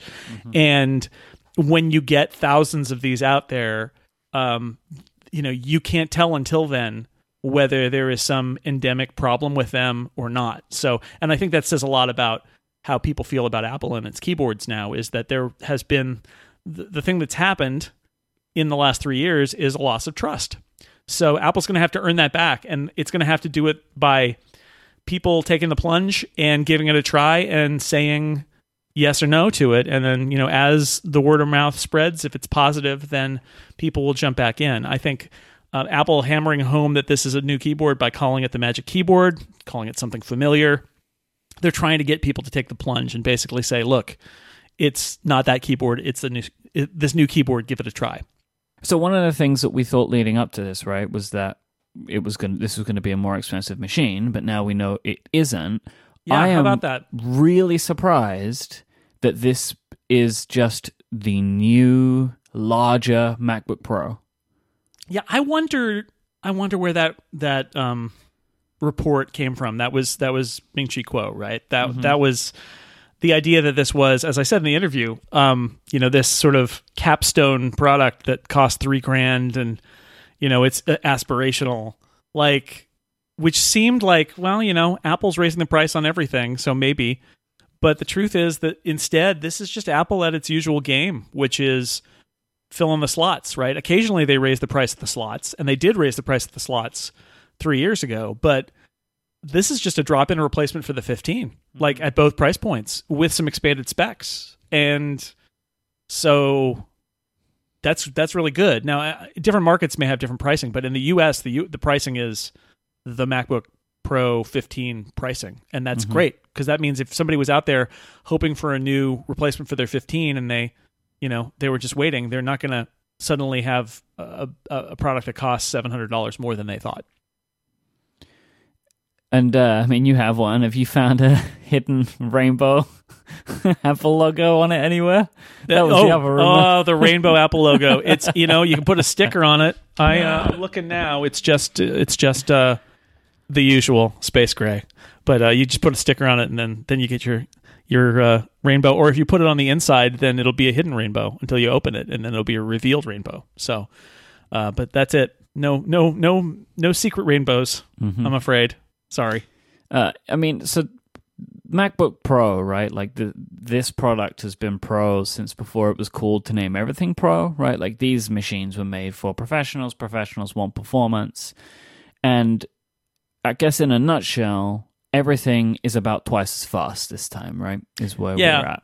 Yeah, before they were MacBook Pro, they were PowerBook, right? Which was yeah. Power. So we went from Power to Pro, but it's the same implication. And, mm-hmm. you know, Apple has defined Pro products a certain way uh, lately, and this is, you know, they they are going to make choi- choices uh, in terms of the battery, in terms of the thermal system, which is different now, um, because they want to um, give that performance, and the performance boost is is part of it. And as I said with Shruti, the ventilation, just like having the cooling system, you know, you can have a really fast processor, and if it has to throttle down every time it gets going, then it's not actually fast. It's just, it's imaginary fast. And so, you know, with this, they've they've loaded in the latest Intel uh, ninth generation processors and the, those A M D Radeon processors, and they and I think what really has struck me about uh, the specs part of it, they have a base, but they've also really upped the max. So it's like you can have eight gigs of V RAM. You can have sixty-four gigs of RAM. You can have eight terabytes of storage. Like, they don't start there. But if you want to max... So what that means, and I, I don't know all of the details of the pricing. It's as we release this, it's undoubtedly out there, but I, I haven't seen it right now. Um, but that's... You're going to be able to spend a lot of money on one of these if you want to to load it up. Yep. And and and you know what? For pros, I think that's exactly right. Right? Like, you want to, if Options. They want to prioritize something like like storage or uh, RAM, then they can do that, and they can go even further than they could before. Yeah, like if you've got one of these on a film set and you're you're, you're dumping a bunch of footage into it, maybe you want an eight terabyte S S D. Right? Like, maybe yeah, that's maybe just a thing that you would benefit from, and you will pay the ungodly amount of thousands of dollars that it will cost because right. it's easier for you. It's it that makes the machine more usable for you, right? Like, these exactly. are these are the options that should be in the edge case machines, right? When, right. Like, and if you're a Photoshop person and you've taken enormous photos, you might you might say, well, I just want as much RAM as I could ever possibly give it. And so you'll go up to sixty-four gigs of RAM, and that yep. will also cost you a fortune. But again, you're a pro, and that helps you do your job better. And and one of the things that struck me that Shruti talked about, about the, I think about the pro workflow group, is the idea that um, what you're trying to do is optimize for these scenarios that the pros have, where you say things like, this is a job killer for me. Like, this one thing takes me out of my flow, or it costs me, you know, I have to stop working for twenty minutes while this thing happens. And if that thing can be fixed, and it can be fixed by specific tweaks in the hardware, it can be fixed by more RAM, whatever that the, that fix is, what you're doing is you're enabling that pro customer, pro user of a of a, a laptop to do their job better. Like, that that's in the bottom line. It's like spending if if spending a huge amount of money on RAM means you don't have to wait to run, you know, Photoshop. Or every step you take in a giant Photoshop file, you have to wait for two minutes. And now it's thirty seconds or five seconds. Well, you've transformed your job, and it's worth every penny, even if it looks like a huge amount of money to us who are not inside that workflow. The machine has a new thermal layout, right? Like, that's how it's enabling all of this additional power and headroom. But obviously with that, fans. How are the fans? I think I described them to you before we started as as uh, soothing. Mm-hmm. There is something about it. I think that it's a pleasant sound. I have heard a lot of laptop fans that are like kind of not pleasant, but it's loud. Like, I mean, that's the point. Is it's not it's not a thermal system that's been designed to be quiet. It's a thermal system that's been designed to blow out a lot of heat so that it can keep working at peak performance. So, you know, they will gr- they will crank up. And Um, they were demoing something that was a uh, it was a MacBook Pro attached to two Pro Display X D Rs running eight K video, wow. and I and I walked because you can do that, and I and I walked up to it. Out, everybody else was leaving, and I and I walked up to the guy who was sitting at the laptop, and I just put my ear down and I said, because I was like, what is that sound? Is that the is that the Pro Display? And I was like, no, that's the laptop. It was really blowing, but you know, I I will. For people who are like, oh, laptop fans, that's a bummer, I will remind you of not that long ago, I think like three years ago, where there was that whole mini scandal about how there were high-speed configurations of Mac laptops that turned out to be slower than low-speed configurations because they got so hot and the thermal system couldn't cool them off fast mm-hmm. enough, and they ended up having to throttle back and be slow. And that's not good. Like, that's not what... the people want. That's not what pros who want performance want. So, but like, look, let's be real. If you are plugging your laptop into two six K monitors and you are not hearing your fans, you should be concerned that you're not hearing your fans. I feel look like. for look for the melted metal yeah, underneath something your computer. Very bad is going to happen. Yeah, to you. yeah. So, so they that's the whole idea here is that is that they you know they I think they're faster and there are more blades and they redesigned the. Um, the heat tube or whatever they call it, heat pipe, they call it. The exhaust. It's just a it, But it, it is. That's what it is. It's uh-huh. like an exhaust of a car. And that's all redesigned so that they, obviously they're using the same lessons that they've they've, they've learned in other places and tried to apply it. Uh, this is their latest attempt at a state-of-the-art uh, blower design basically for for a laptop. So we'll uh, you know we'll get it out there, and people will have opinions about when the fans rev up and how they sound and whether they sound soothing or not. You can decide for yourself. But there was something about it I was like, oh, that's not not as unpleasant a fan noise as I expected, but it's definitely there, and I'm going to take it as a good sign that it's keeping that thing cool. So when it comes to the iPad Pro, especially the smaller size, well, the smaller size one, every time they've upped the overall screen size of that machine, I feel like you've been able to notice it, you know, when you go from nine point seven to ten point five, and then, you know, ten point five up, and it goes like to eleven where we are now, you can see the difference. Do you see clearly sixteen inches over fifteen inches? Like, how much of a difference on a on a laptop screen of that size does an extra inch actually feel like? Well, it's a great question, and it's one that I'm going to defer to people who are hardcore fifteen-inch MacBook Pro users, like maybe Mark, Marco Arment on A T P this week will probably have a lot to say about that. My understanding is he has one, so mm-hmm. everybody just uh, listen to A T P this week, because, you know, for me, I spend most of my time looking at a twenty-seven-inch iMac and a twelve point nine inch iPad Pro, and occasionally if I have my Mac laptop out, it's an eleven inch MacBook Air. So to me, it seems enormous, but I can't compare it to the fifteen. And, you know, it is, it, it's more, and more is better. And definitely using it, I, as somebody who's never really used a fifteen inch laptop, I was always the thirteen inch or eleven inch laptop person or twelve inch laptop person. I look at it and I just think, oh my God, the screen is huge. But that's, that's the point, right? Like, get as much as you can on the screen. And it's not any brighter than the than the previous fifteen. It's the same wide color gamut. It's five hundred nits, but the pixel density is a little bit more, and it is bigger. And bigger is generally better, right? But beyond that, I can't I can't really say. Uh, it's I, I'm interested to hear what a uh, a veteran fifteen inch user thinks of the difference between the fifteen and the sixteen. Yeah, I, I, you know, I find this machine an exciting laptop, right? Like, there's a lot of interesting stuff going on here, especially from just a power perspective. But this is never a computer that I would own, because I have no desire for a laptop of this size in my life. Yeah, I think I think the unsaid thing, which I just left hanging with Shruti because, you know, Apple's not going to comment on future products. It's like, is, oh, don't worry, Jason, it's in six months. It's not going to happen. I cut out her answer where she said, well, yes, let me confirm all future products. Uh, no, my expectation is that this product is not an outlier, right? Like, this product is the beginning of a new Apple laptop product update phase that will presumably roll out a lot of these same features on a thirteen or fourteen inch MacBook Pro, mm-hmm. and at some point a MacBook Air, and who knows if there will be other products too. But I would imagine that this keyboard will, just as the Butterfly keyboard did, roll out to all the products over yep. time. Yep. I just I, it it it doesn't make sense for them to do it as a one-off. So this is the start of something. So even if you don't care about a fifteen inch MacBook Pro, and you would rather have, or a sixteen inch, I guess now, uh, and you would rather have a thirteen or fourteen, or even if you're a MacBook Air user and you're like, I want this keyboard in a MacBook Air, I think it's just a matter of when they next update those products, because this seems to be, you know, this is the product that we will reference for the next three years, probably at least,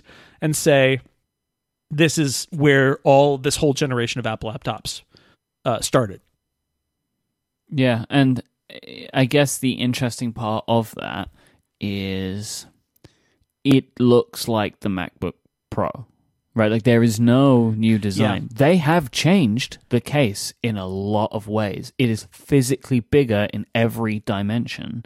Yep. They've changed the entire, like, top case, the keyboard area, right, is completely different because it's now taken into account a different keyboard layout in a, many important ways. It has different housing for speakers. It has all the different inter- inside thermal stuff. Apple has decided this is the way it looks, though. So, like, this is the first part of a new generation of laptops. Don't expect them to start hovering or blowing smoke or whatever, you know, a new laptop would do. This is how they look. Well, yeah, the the the I think this gets us to the disappointment thing here, which is mm-hmm. the, the all the things heaped on the unicorn, the back of the unicorn. Um, everybody who was like, I want it to look different.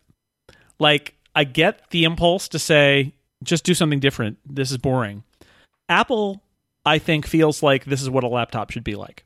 So Apple's not going to do that redesign of how this looks. It looks just like the MacBook Pro has looked for a long time, mm-hmm. and they, they aren't changing that at all. And then there's a bunch of other, like, people who hate the touch bar and wanted it to go away. Like, touch bar didn't go away. It got a little smaller, and all the keys and the touch bar are a little bit further apart from one another, which is, uh, Shruti mentioned in part because of the travel, because just the physics of it, the the geometry of it, like, the more you have to push down with your finger, you need the other neighbor keys further away, because otherwise you'll hit them, and that's bad. So, you know, they spaced them out a little bit more, but the touch bar didn't go anywhere. There, there are only four ports. There's no MagSafe connector or anything. That didn't come back. There's no S D card reader. None of that. If, if those were on your list, I think the answer is that either Apple didn't think they were a high enough priority, or Apple doesn't think those are actually needed. Mm-hmm. But I do want to run the, the, the numbers. It is nine millimeters wider, it's about five millimeters deeper, and it is about a millimeter thicker. Like, not, not really that much thicker. Not quite, yeah. But it is heavier, quite significantly, I think. zero point two eight pounds heavier. Like, that was, I mean, the size change is fine. Heavier, like, for, for me, as someone who really values portability, whoa. Yeah, it went from four to four and a quarter pounds, basically. Yeah. And... Um, yeah, this is, uh, look, I'm somebody who took a laptop back and forth in a backpack to and from work every single day for a decade at mm-hmm. least. And every ounce matters. And I think, I think what you're seeing in this is Apple prioritizing the things that they thought were most important to pros, which were power, bigger battery, uh, yeah, power, battery life, you know, all of those things, and screen. And I think maybe also this is just me doing some analysis of Apple, but I think maybe the thing that stung and the thing that they got when they said a couple of years ago, we're recommitting to pros, we're, you know, basically we're sorry, but we care about pros and we care about the Mac and it's going to be better. I think maybe one of the things that really stung them was this idea that they were, that their priorities were misaligned with their customers. And I think the chief misalignment was about this idea that Apple products need to be thinner and lighter all the time. And that doesn't mean that weight doesn't matter, and it doesn't mean that size doesn't matter. But it means that if you're a pro and your computer isn't powerful enough, or the keyboard isn't good enough, or, you know, whatever, because they thought the most important thing to you was that it be a little bit thinner or a little bit lighter. Maybe that's wrong. Like, that that's misguided. That there are other products that Apple makes that are thin and light and that are still pretty powerful. Like, even the MacBook Air is still pretty powerful. It's not pro level powerful. And presumably that thirteen inch MacBook Pro replacement, whenever it comes, that is like this product, will be a thinner, lighter product than this. But the problem is, like, Apple's it for MacBooks. So if you make the highest end MacBook thinner and lighter and less capable, there's nowhere to go. They're like, there's no, there's nowhere to go from there that's upward. And, and that's my, that's my little pocket theory about the disconnect between Apple, it, observing four years of the disconnect between Apple and its pro users over laptops. Um, I think that's the root of it, is that Apple internalized, so internalized the drive for thinness and lightness that they started making decisions that were out of whack with the priorities that their um, that their pro customers had. So yes, it, this is heavier. It's not heavy, but it's heavier, and it's not huge, but it's bigger a little bit. I mean, look, the iPhone this year got it's the same, bigger in every dimension. Yeah, they're not trying to make, you know, super chunky products here, but I think that there is something that is shifted at Apple, and we can speculate, is that less influence of Jonathan Ive, maybe? I don't know. But there's something that shifted at Apple where they're like, oh, you know, uh, especially for pro products, like, this is, we've gone too far. And mm-hmm. the thing that we value most is not what our customers value most. And it doesn't mean that they want to make six pound laptops and, and huge, you know, enormous six pound laptops. It's not what it means. But it does mean they start with worrying about the the power and the battery and all, and the screen and all of that, and then what's the smallest package they can put that in. And it's just, it's a little bit of a change in balance. Um, but this product feels to me very much like that priority list has changed. One priority that has remained the same is I O. We are completely the same. Four Thunderbolt three slash U S B-C ports, a headphone jack. That's it. Yep. No return of MagSafe. No S D card slot. It's not going to happen. None of that. Yeah, I don't think th- I don't think that's going to happen. Mm-hmm. I think that that ship has sailed. I would love for Apple to put some effort into creating some sort of a magnetic connect U S B-C something or other, mm-hmm. but I just don't think it's ever going to happen. And the and the card slot thing is over. I actually kind of like what Microsoft are doing here, where they have their uh, magnetic Surface connector on their products, um, which enables like a crazy fast charging and stuff. But they also allow power over U S B-C. Yeah, I would love Apple to come up with some sort of like, probably can't be inductive, but something like that, a magnetic connect something or other fast charger. Mm-hmm. But I just don't know if that's ever going to happen. Yeah, it's just this was something I've noticed recently, as you know, like with all the new Surface products. I was like, I actually kind of like that, because that was something that people hated on theirs before, right? Like the Microsoft, you could only charge via their connector, and they had U S B-C, but you couldn't do it. But now they've like aligned all of that stuff, which right. is good. But yeah, th- this is where we are, right? Like Apple is all in on Thunderbolt three, and they will not budge from that. Like this is something where, you know, I feel like you could say that people who had issues with the keyboards and people who had issues with the I O, you could say that, you know, you could that Apple would be impressed on in, in every possible way to make changes here, and they have decided not to budge on the I O. Like that's just yep. where it is. Um, what about uh, Eddie? What what about these microphones then? Tell me about these microphones. So you know, it's a three microphone system. They've had it for a while. Mm-hmm. Um. It, what's different is that these are better microphones. So they have three microphones, and they use them to do beamforming. And the idea there is they're basically able to, they're they're I don't know if they're technically omnidirectional, but they're they're um, picking out where the audio is coming from and then focusing on that. But it's not doing any like uh, noise reduction or you know processing of the audio after the fact. They say it's just um, a better microphone with a better noise floor, so it's not as hissy, um, and therefore. You know, they're calling it studio quality, which, you know, I, that doesn't mean anything. It sounds pretty good, but I've only really used it in one room, which is the room I'm in right now. And uh, at the desk where I am right now, it didn't sound as good as it did when I was over sitting on the edge of the bed, uh, because I think there's some acoustic issues. If you, you know, if you type or click with the trackpad, it picks it up because it's right there next to the keyboard. um, and, uh, you know, and this is what I told Shruti. It's like, the jury's still out on this. Um, I guess we could let people hear what I sound like on that microphone if you would want to dare do that. Yes, I do want to do that because, I mean, of all of the things that we have the ability to give people an actual like test of, that is the one and only thing we can do in this environment, right? All right, Mike. Well, here I am. Now I'm on the uh, now I'm on the microphone okay. of the MacBook Pro. Um, it's different now. So I can't hear it. Uh, you did send me a test of it earlier, and I will say it sounded better, and I like what you wrote in your article, that basically this is the case of, like, as a podcast professional, if somebody forgets to set their microphone correctly and they're using one of these, you will probably have audio that is a sight more usable than you would have previously. I think a lot more usable, but it's not necessarily the case. Here, here's what I would say. Um... I don't think people should, like, who have bought microphones should throw them away. But if this, if you have this computer, I think the the bar for what you would need to buy to get a better sound is higher mm-hmm. because this is a better microphone. I, I think actually it's a good microphone.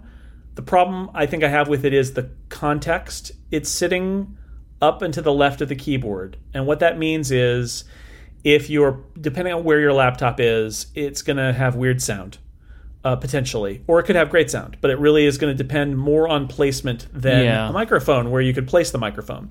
And it's by the keyboard, so if you touch the keyboard. Mm-hmm. And it's by the fans, so if the fans mm-hmm. are going, and let me tell you, let me tell you, when we play Dungeons and Dragons, and we're we're doing screen sharing, and we're also looking at a map in a web browser that people are moving tokens around and stuff. Like, I can tell you from denoising those files, a bunch of people who do that on a laptop. Or anybody that, that records a podcast with video just to the right, co-host, right. which is a thing that a lot of people do. The, the fans are going to blow, and the fan is right by the microphone. And even if the microphone is good, like you can't hold the microphone a foot or two away from the fan. Yep. The microphone is positioned next to the fan. So yeah. I think that's the case is, is that we'll see how it goes. And I, I hope people have enjoyed this extended demo of it here. But I think that's my take on it is it's a pretty good microphone. It's way better than any other laptop microphone I've ever heard. If this was the standard for laptop microphones, I think the world would be a better place.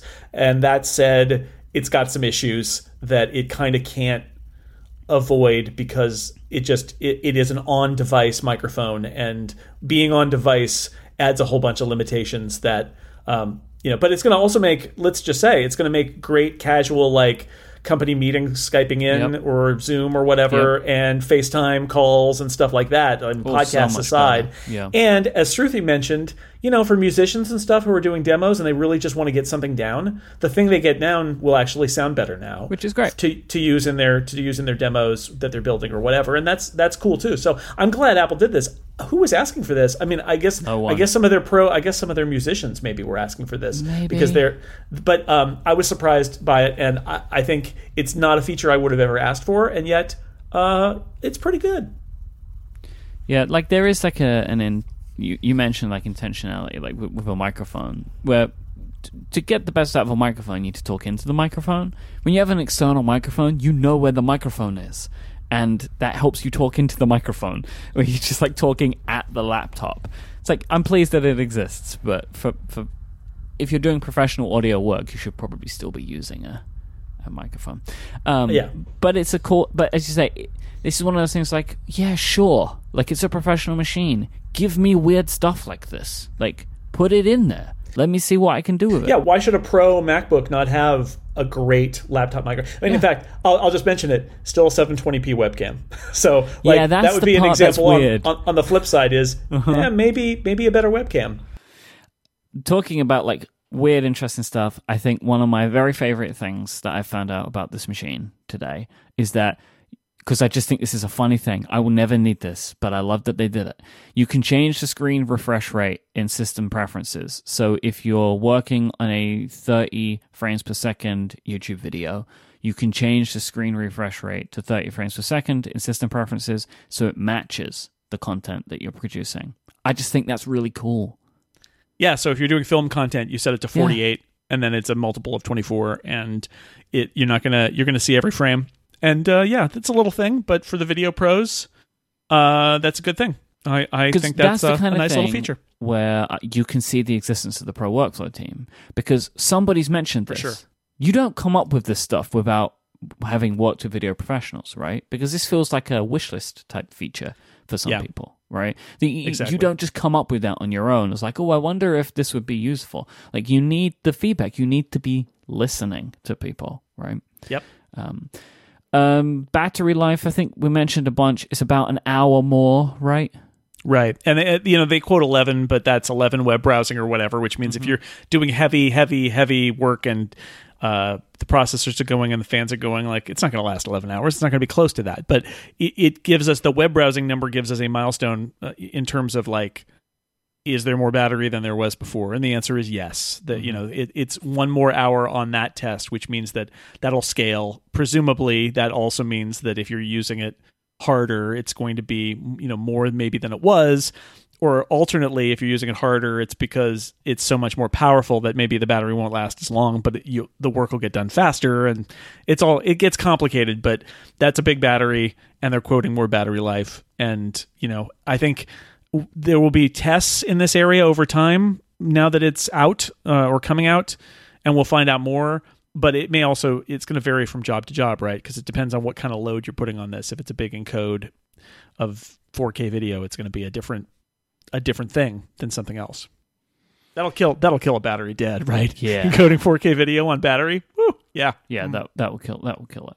Before we wrap up on this, um, and I guess touch on the Mac Pro ever so quickly, because yeah, there's, there's a, a tidbit of news that we can share I've there? Cu- I've got a couple tidbits, yeah. I'm sure you do. Uh, let me thank our second sponsor, and that is Squarespace. Make your next move with Squarespace. They let you easily create the website for your next idea or project. Squarespace give you all of the tools that you are going to need. They are the all-in-one platform to help you put your project online.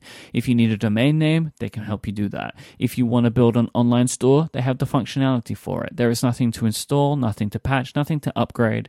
All of their templates, so that how you build their sites, are award-winning. They're beautifully designed, and they're made for so many different types of websites. Whether you want to make a blog or a portfolio, a site for a business, even a site for an event or an occasion, Squarespace gives you all of the flexibility that you need to start with a beautiful template and tweak it just the way that you want, all in their page building system. It is absolutely fantastic. I have been using Squarespace for years and years and years because that is where I go when I want to start a website. I don't want to get bogged down in trying to learn the current standards, how you do things, trying to make something look modern, when Squarespace give you all of that out of the box at a fantastic price. Their plans start at just twelve dollars a month, but you can sign up for a free trial with no credit card required. Go to squarespace.com slash upgrade and you can try it out there. You can build your entire website, and then when you decide to sign up for a plan to launch your site to the world, if you use the offer code upgrade at checkout, you will get ten percent off your first purchase of a website or domain and show your support for this show. That is squarespace.com slash upgrade and the code upgrade for ten percent off your first purchase. Our thanks to Squarespace for their continued support of this show and all of Relay F M. Squarespace, make your next move, make your next website.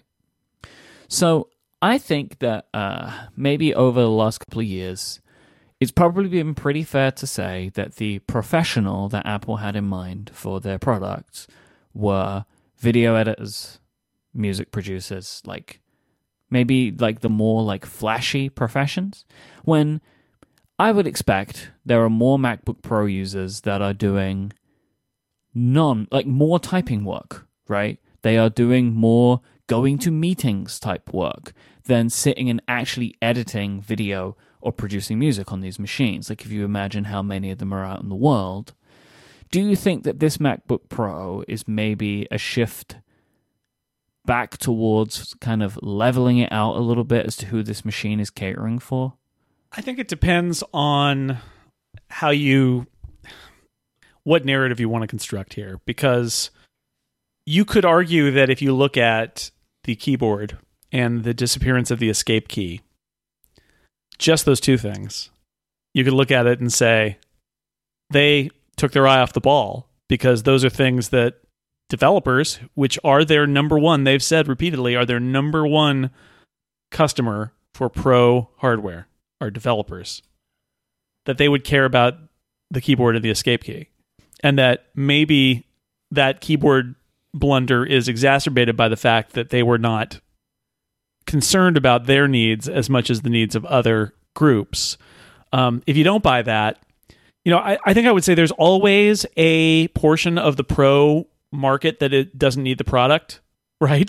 Mm-hmm. Like that's always been the case, and it continues to be the case, where the fact is, if you've got, if you love computers, you love Apple laptops, and you've got the money, you you know, you buy a MacBook Pro because it's the best.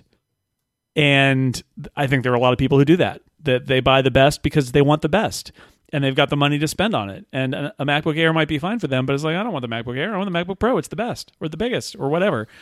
And what are you going to use it for? Well, you know, email. Like, okay, you can do that. Watching movies, great. The the speakers are great on this. You're going to love it.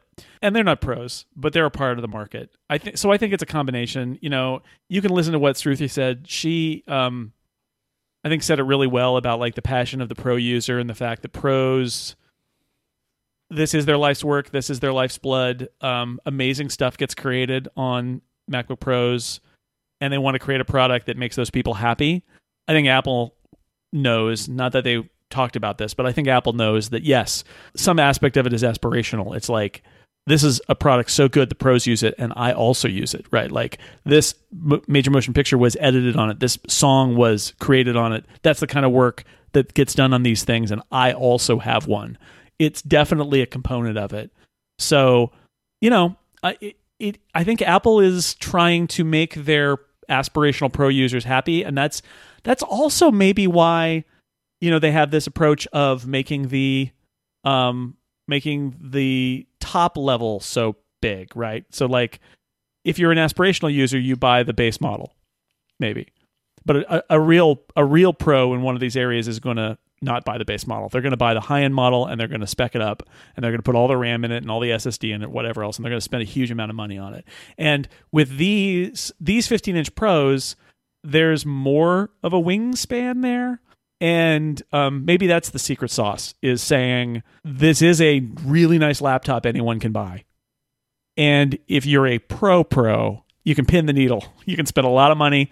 You can get all the features that you want on the high end, and we're providing that too. But it's it's tricky, right? Because it's a little bit about both. But I think if there is one criticism that really holds water here, it may be like looking at the keyboard and the touch bar and the escape key and all of that. Like that that was a case maybe where they weren't thinking of a big part of their pro market when they made those decisions. I don't know. Talking about the pro market, what do we know about the Mac Pro? Uh, I have some Mac, Mac Pro facts, Mike. Mac Pro facts. That's what I wanted. Fact number one, December. We previously had a season, fall. Now we have December. And if you read this as a narrowing of detail and not a slipping of schedule, it would be the first, what, twenty-one days of December, because that's when fall is, and then fall ends and it's winter after that. But December is the word they used. So now we have a date. All the great Pro Macs are released in December, apparently.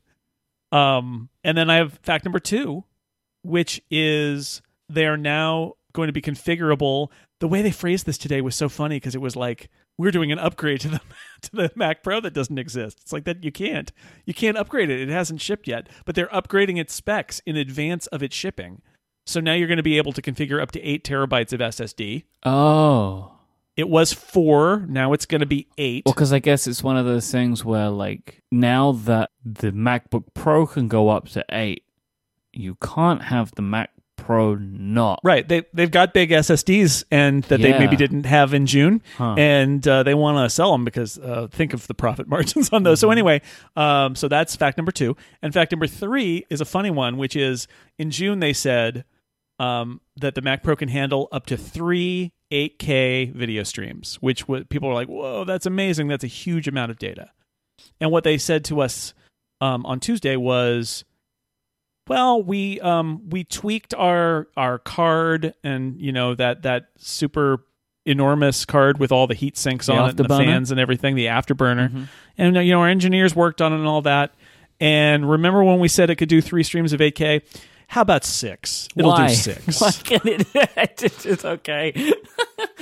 Just you know, that's like doing a donut in the parking no, lot. No, you know right? what it's that like, reminds look, me look of. Look at my Jason, cool car. Yeah. It reminds me of one thousand tracks in Logic. Oh yeah, oh right? yeah. We got a we got a little version of that same demo, which made me laugh. Which is like, what if there were an entire orchestra in a Logic project? Which is an actual use case mm-hmm. because that that's a case where there's so many software instruments that they had to like chain Macs together with different sections of the orchestra, and now you can do it all on one Mac Pro, which is great. And they had a demo with like a John Williams uh, symphony that was all software instruments running on one Mac Pro, which is great. But yeah, there is that moment where people are like, oh, now you can have a podcast with a thousand guests, and that would be the worst incomparable draft mm-hmm. ever. Um, but yeah, so that's they're just dunking on us all by saying, yeah, sure, why not six eight K video streams? That's a huge amount of data. But they, they say they can do that now. So they upgraded some specs of a product that hasn't actually shipped yet. So it's not really an upgrade. It's just a restatement of specs. And uh, we'll find out more in December when this thing actually comes out. Big day. Huge day. Can we please extend uh, thanks to our guest once again? Yeah, so nice of her. You know, as I've said before, as we said with Colleen Novielli a while ago, you know, these are voices we haven't heard before from mm-hmm. Apple. And just a little behind the scenes, like, it's a little nerve-wracking, right? Like, you're mm-hmm. an Apple person, you've been trained about pu- public presentations, but now you're having a conversation, and there's a P R person in the room. And, like, I, I'm sure, having not been on that side of it, there's very much a feeling of, like, you know, oh boy, what what am I? I, I, I would think that it's a little bit nerve wracking, yeah. but uh, Shruti did great. Yeah, it was uh, it was really nice to hear from her. I think she is really passionate about the pro users of mm-hmm. in, in general and of the Mac, and I think that really came through. And I was I was happy to have her. So thank you to Shruti Haldea for coming on. I, I really appreciate it. But uh, talking about professional Macintoshes, that isn't all we do around these parts. Uh, should we what? do some Upstream news, Jason? That's Snell? a good idea. Good idea. Upstream is where we talk about the latest in uh, streaming media and companies because, of course, Apple's in it in a big way. And I'm going to start off with some Apple T V Plus news today. Um, we had spoken about the fact that For All Mankind had already been re- renewed before it went on air for a second season. That was because the production timelines were, were long. The Morning Show, uh, that was all always a two-season deal. Yeah. Um, now, See and Dickinson have both been renewed uh, for a second season, according to a Variety article, um, which had some other interesting information in it about viewership numbers and response. So I want to give a couple of quotes. So Variety have some sources that say, the service to date has drawn millions of users who are spending, on average, more than an hour on the Apple T V Plus platform, and Apple insiders were impressed by the volume of activity on the platform, which is which spiked by triple digits this past weekend after the fanfare from the November first debut. So everyone seems happy. It's it's early days. I, I saw a post on Twitter by somebody who is in the T V industry who basically said, you know what? The uh, this is Apple did fine. Like, yeah, they did good. They're not going to do The Sopranos the first time out. They had, you know, these four big shows. They basically had one that What, you know, and they, they said, I won't tell you which one, but my take on it was one was good, two were fine, and one was bad. And you know what? That's pretty good batting average. And like, yeah, they, you got to start somewhere. And now, now comes the hard part, I would actually say, you know, and I know that that's the last thing anybody who's working on Apple T V for the last two years wants to hear, but they, they got to know it. Like now comes the hard mm-hmm. part, which is you've got to keep going and you've got to roll out new shows and you're going to be judged and you've got to continue to give people, um, reason to watch your service, and we'll see where they go from here. But I think, uh, you know, I I would caution against anybody who's too positive or negative about this. Like, it's early days. If you like the show's great, but if you see things that are like Apple hit it out of the park and it's the best ever, it's like Apple, I think, is doing fine, and it's the first inning. It's the You know, first, sorry for people who don't understand sports, it's the very beginning of the game. That little translation there for you. Thanks. And the, likewise, the people who say, oh, Apple, they totally failed. It's over. It's a disaster. Like, that's also not true. In fact, one of the things that I think is funny is that I hear, I've, I've heard a lot of positive word of mouth about Apple shows. And I wonder if T V critics were so exhausted about hearing that Apple was coming into the business and that Apple's practices in terms of giving screeners to T V critics in gra- advance was weird and kind of awkward, and that they're a new player and they're perceived as being kind of arrogant, which, you know, I think is something that Apple might just have to own.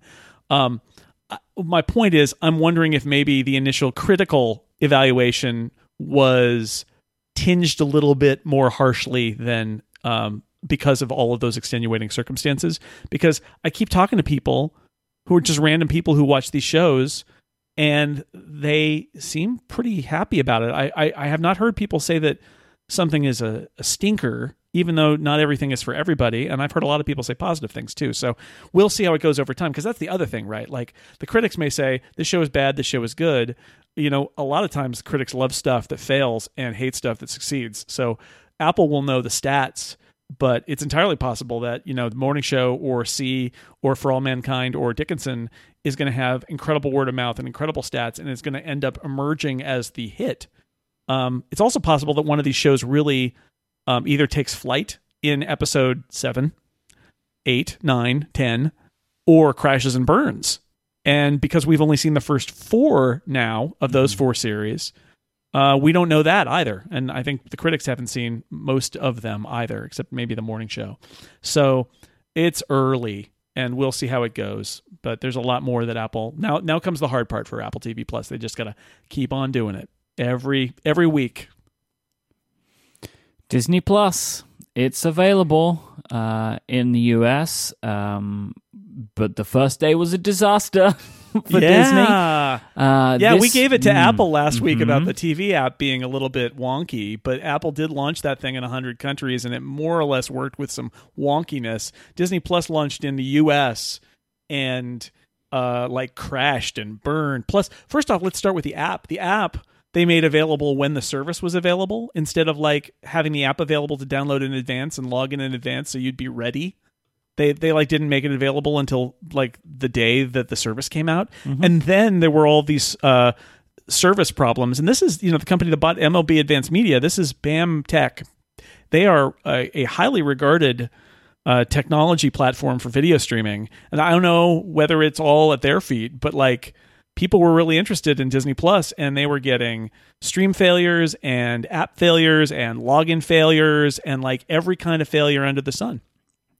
Yeah, it seems to be, like, as I say, there were issues. I had issues, but the issues in Apple T V Plus's launch were not widespread uh, in the same way as the case of, like, people just could not use the service for the majority of the day. Um, and, you know, maybe there is a, I, you know, I'm sure that there is a, a, a difference in demand. I don't know which one was in higher demand because Disney Plus is not worldwide, right? Right. It wasn't a worldwide launch, so I don't know, but there there would have been a difference. I don't know who it speaks good or bad for, but Disney should not have been in that situation because it was a, a pretty bad one. Um, so not great, not great for them. Uh, there's also been some like really interesting and weird things happening. So, surprise to everybody that the Star Wars movies, the first seven, I think, so far, um, are in four K H D R on Disney Plus, which we did not know beforehand. It is such a great story. So it's it's they're in four K H D R. This is apparently a master that was done with the intent of eventually releasing them on disc in four K H D R or future formats. It apparently precedes George Lucas leaving Lucasfilm, or at least it precedes George Lucas being done with Star Wars, because apparently he was involved in this final four K version, which, as far as we can tell, is like George's final word on his endless tweaking of Star Wars movies. Mm-hmm. But the most amazing thing, so for people who don't know, this is so crazy. So in the original Star Wars, this is my favorite thing. I love this so much. It is unbelievable. So in the original Star Wars, in the cantina, there's the Greedo. Greedo is the guy who holds the alien who holds Han Solo at um, gunpoint, and Han doesn't want to come with him. He's going to like take him to Jabba the Hutt, and Jabba's going to kill him. So Greedo is threatening him, and Han shoots him, and he's dead. And he tips the bartender, and he walks out because Han is a tough guy. Mm-hmm. And in the special edition version of Star Wars, famously, George Lucas re-edited that scene so that Greedo shoots and misses at Han, and then Han shoots Greedo dead. And the whole idea there is apparently that self-defense. He- That that they didn't want Han to seem like a bad guy who would kill someone in cold blood, which is totally who Han Solo is, right? Like, he knows he's going to get taken to Jabba and killed. And so he is acting in self-defense, but it is a deferred self-defense. And George Lucas is like, oh no, kids will think it's okay to shoot green aliens, so I'm going to change it. And people were really outraged because it kind of uh, changes Han's character, and it's not great. So this is a famous story. You probably heard it. Mm-hmm. There's like Han shot first t-shirt. That's great. Well, guess what? In the four K H D R, Blu-ray, whatever, T V new stream that's on Disney Plus, he changed it again. He changed it again. So now, not only do they shoot simultaneously. It doesn't make any sense. But so Han would have died, but again, but Greedo is just a bad shot. But uh, the most amazing, my favorite part of this is, so Greedo doesn't speak English, or whatever the equivalent is, English equivalent for Star Wars, and he's subtitled. But in this new version, after saying all these threats to Han in in his made-up alien nonsense and having it be subtitled, before the moment where he sh- they shoot simultaneously, he says, McLunky. McLunky. It's not subtitled. It's just McLunky. And then they shoot each other. So there's new, totally made up, random Greedo dialogue that is never before seen since nineteen seventy-seven, apparently. And uh, and then he and then they shoot simultaneously. So it's like a last little gift. It's like he's mad at somebody called McClunky. It's so I, strange. I heard somebody say that it's it's Hutties, and he's actually saying the same thing that another character says, where it's uh you know it's a it's a thing that that you say that basically says you prepare to die, um but it just sounds like McClunky. And McClunky. It, uh, McClunky is maybe, you know, the secret word that says let's shoot each other simultaneously here. Yeah. By the way, also our friend Todd Vaziri has been asking around for a while. Todd Vaziri himself, a Disney employee through mm-hmm. I L M, uh, about the fate of The Simpsons, because The Simpsons is all on Disney Plus now. And one of the big issues on the F X app with the Simpsons stuff was that there are two versions of The Simpsons. There's the sixteen by nine version, which is the widescreen version, and there's the four by three version, which is the standard T V aspect ratio. And the, the show changed midway through from four by three to sixteen by nine. As many shows, any long-running show would and, have. Any shows, right. Um, and what happened was that, at least in some versions of The Simpsons, they took the four by three episodes and they cropped the tops and bottoms off of them and just made them sixteen by nine by cutting picture out, which is bad, and you shouldn't do it. Uh, they did this with with some other shows too, where where they're like, oh, well, we'll just cut the tops and bottoms but off. Then there are other shows, right? Like uh, I think The Wire is one where they they're able to use some of the original film stuff to restore. So The Wire, Wire they shot it in sixteen by nine, but it wasn't framed that way. It's it's a complicated story. And Buffy the Vampire Slayer is like that, where they shot it on film, and so there is more detail, but there's also like lights and and. people standing off the set that have to be erased, McClunky. And it changes the composition. Uh, yes, they occasionally, it, McClunky is over there. And so the long and short of it is that Disney Plus is, uh, Todd got somebody at Disney Plus or related to Disney to say, oh yeah, the four by three episodes of The Simpsons will be in four by three. Um, that is not the case. All the four by three episodes of The Simpsons are apparently cut at the top and bottom to make them look like they're widescreen, which is bad because it cuts off like stuff, including jokes. There are a lot of... The, the, the famous one is there's a joke about Duff beer where they have three different brands of Duff beer, Duff Light, Duff, and Duff Ultra. And the joke is that there's one tube that goes into the barrels and there's just like a splitter. So it's all the same beer. Mm-hmm. Uh, but in the sixteen by nine version, you can't see the splitter. And so it doesn't make any sense and there's no joke there. Uh, it's bad and they should feel bad and they should fix it. But anyway, weird stuff is happening on Disney Plus, but I'm looking forward to seeing The Mandalorian. So we've got that. Well, I will be getting it uh, the end of March. So oh, oh boy. At least we have a date, right? Like I, I'm kind of frustrated that it's many, many months. Like, you know, it's best part of half a year, right? Like between... You can come over to my house. We'll have a pajama party and we'll watch uh, Disney Plus. I was... I will very happily do that. Come on over. I was hoping there would be some... I mean, you know, because in theory, yes, I could use a V P N, but I can't get the apps. So, like, right. It's not really a tenable solution. Like, I'm just going to wait. But I'm happy to have a date now, right? March thirty-first, that's when I can get this stuff. Thing I don't understand is f- for Disney's original content, like The Mandalorian... Why not let me just pay for it? I'll just give them the money now. Like, don't give me the back catalog stuff if that's the issue. But why not let me give them five pounds a month and get the new stuff? I'll po- I'll point you to the um to the fact that they couldn't handle the demand in the U S on day one. Good maybe point. They need good to, point. Good maybe, point. Maybe they need to work on it. They need, a they got to work on that a bit. But do you, you know what I mean? Like, I get why. Like, yeah. You know, all the stuff that's tied up with different companies. Because no, they want to. They want to launch with a big a big bang, and it's not just The sure. Mandalorian, right? They want to yeah. launch with all their all their movies and their Marvel stuff and all the other stuff too. Mm. All those old Spider-Man cartoons. Yes, it's also been funny. Like, you know, we won't go into all this today, but like, there's been a bunch of articles, right? And you can find many of them online. Like, all of the things that are tied up in all these different issues that they're having. Like, that whole thing where to get some of the content away from stars, they have to put an ad for stars in the sign-up screen. Yeah, pre- uh, like done. yeah, right, right. That that actually is a thing that we weren't going to talk about, but I'll mention at least, which is yeah. um, a lot of irate people about the fact that Apple is running trailers for other Apple shows when you start to play mm-hmm. an Apple T V Plus show, um, which I, I find funny because people are like, Netflix doesn't do it, and it's like, yeah, Netflix autoplays video with audio if you stop your remote for a, a moment. Like, that's way more hostile. Um, I get people don't like it. It would be nice if Apple would let people opt out, but like, I'm telling you, everybody else, like H B O does it, Amazon does it, Hulu does it, like everybody does it. Everybody's got promos, promos for their own material. I will say, I hate it when everybody does it. I wish nobody would do it. Like we were just watching uh, the second season of Jack Ryan on Amazon Prime. Right, and it wants to tell you about some other show at the beginning. Yeah, we're watching it too. Um, I actually, I really enjoyed the first season. I like the second season even more. But like they're showing me some ad, like stop it, just stop yeah. it. I give oh, you the I, money hey, already. I, I would watch H B O... for Game of Thrones. I would watch the H B O stream for Game of Thrones, and it was mm-hmm. always like, let's show you a trailer for Ballers. It's like, I don't, I know, I don't want to watch Ballers. Watch leave me alone.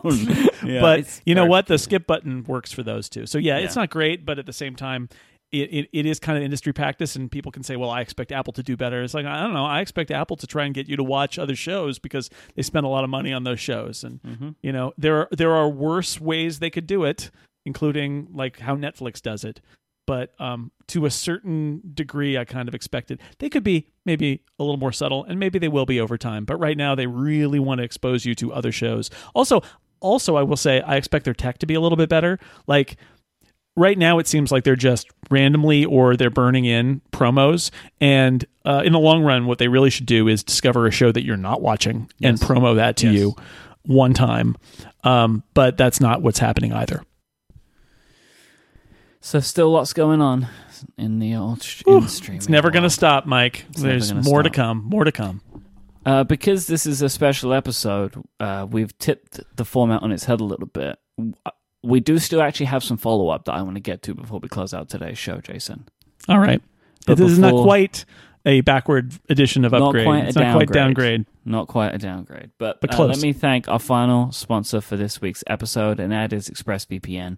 Recently, over one hundred million people had their personal information stolen in yet another major data breach. Social security numbers and contact details and credit scores all taken from customers of Capital One. Like, these things happen all the time, right? I could be affected, you could be affected. It's super frustrating. Uh, the information belonging to billions of users could have been leaked online.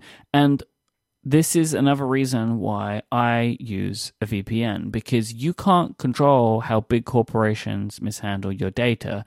So, like, stop any at any point you can stop someone from getting your information, do it. And, like, if that means that you are taking additional steps to protect yourself, you should do that. Because, look, when you use ExpressVPN, it's an app for your computer, it's an app for your phone, it's an app for your tablet. It encrypts and secures your data. It stops people from getting the information you don't want them to have. It stops people from knowing your browsing history and all that kind of stuff. Because you don't want your internet service provider or the provider of the internet at the hotel that you're staying at to have that information about you. I don't use unprotected networks without using ExpressVPN because it's super easy to log on with just a click. It's super fast. It costs less than seven dollars a month. This is why I use it. Just to make sure that I'm keeping as much of my own data to myself, because you cannot trust any big company with any information. That is how it feels. ExpressVPN is rated the number one V P N service provided by TechRadar, C net, The Verge, and others. They use this uh, great technological trusted server, so they're not actually storing any logs. All of the stuff that you're doing, all the data is going into RAM, so nothing's saved. I think it's super clever how to do that. So go right now to expressvpn.com slash upgrade to arm yourself with an extra three months of ExpressVPN for free. You can support the show and protect yourself by going to expressvpn.com slash upgrade for three months free of a one-year package. Our thanks to ExpressVPN for their support of this show. So uh, on last week's episode, we were complaining that Apple had done a bad job of letting you navigate to their T V Plus shows, right? Like, it was just difficult to find the sections and all of the content. Uh, right. So Federico Vitici made a shortcut that lets you do it. And I'll put a link in the show notes to his article that he wrote on Mac Stories. It's just a simple shortcut. You can tap it, you can select the show, and it goes to the, sec- the section in the uh, Apple T V app. It's just super sweet. Like, yeah. I love the little thing he's done. Imagine if Apple did that. Imagine. Can you imagine if Apple, the company that owns shortcuts, could have written that for us? Nah.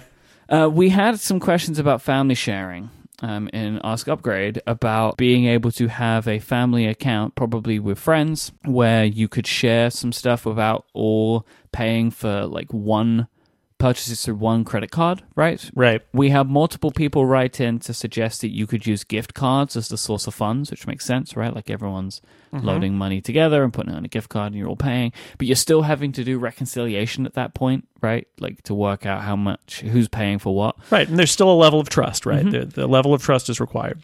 But Ben wrote in to say that if you turn off purchase sharing, apps remain tied to individual accounts. So you're not actually sharing apps. But then you could turn on stuff like Arcade and Apple T V, and you will benefit from the joint subscriptions. So that could be what many people will be looking for. Obviously, you're still having one person foot the bill for Arcade and T V, but you're still not then having to like divvy up every single purchase of every application. So that's some family sharing stuff. And uh, AirPods Pro, you published a review. At long last. At long last. And I'm happy to report on your behalf that it seems from the review that uh, they passed the lawnmower test, right? They did They did pass the lawnmower test, and I'm happy to reveal now that the embargo has dropped that it also passed the airplane test, because I've been, I, I've wanted to write about how, or, or tweet about or whatever mm. about how they did on the airplane, mm-hmm. but I didn't want to admit that I was in New York because well, that would be super suspicious. Um But uh, they worked really well on the airplane, too. I agree with this because I had just been on a plane. I was not in New York, but I was on vacation, which was a legitimate vacation that I just got back from, which the episode would have been late about any for anyway. Yeah, but people are going to say that we lied about you being gone and we lied about on Twitter about recording the episode as soon as you got back. All of that is absolutely true. It's mm-hmm. just also uh, there was a new MacBook Pro. It was just a good coincidence for us. Um So it really drowned out the vast majority of plane noise. Yeah, it's not it's not the same as no. like covering your ears with noise canceling headphones. It's not quite the same, but it's like it's it's close enough. And then I didn't have big, you know, over ear headphones on my head the whole flight, which was great.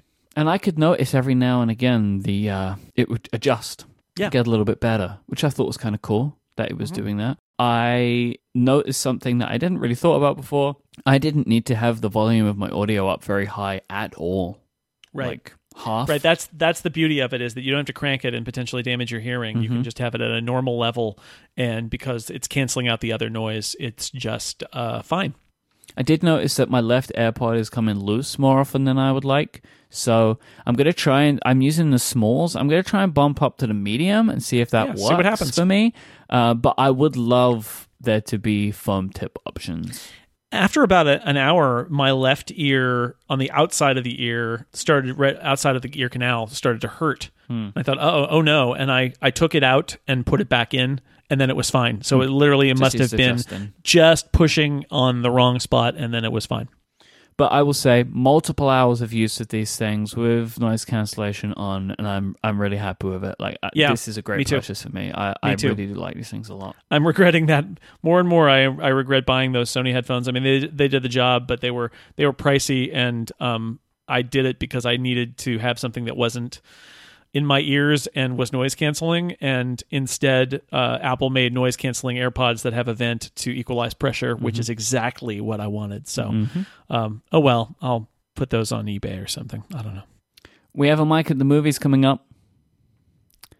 We uh, it's going to be our first holiday mic at the movies. Yes, and so for that we are. It's not our first. We did uh, Miracle on thirty-fourth Street of this year.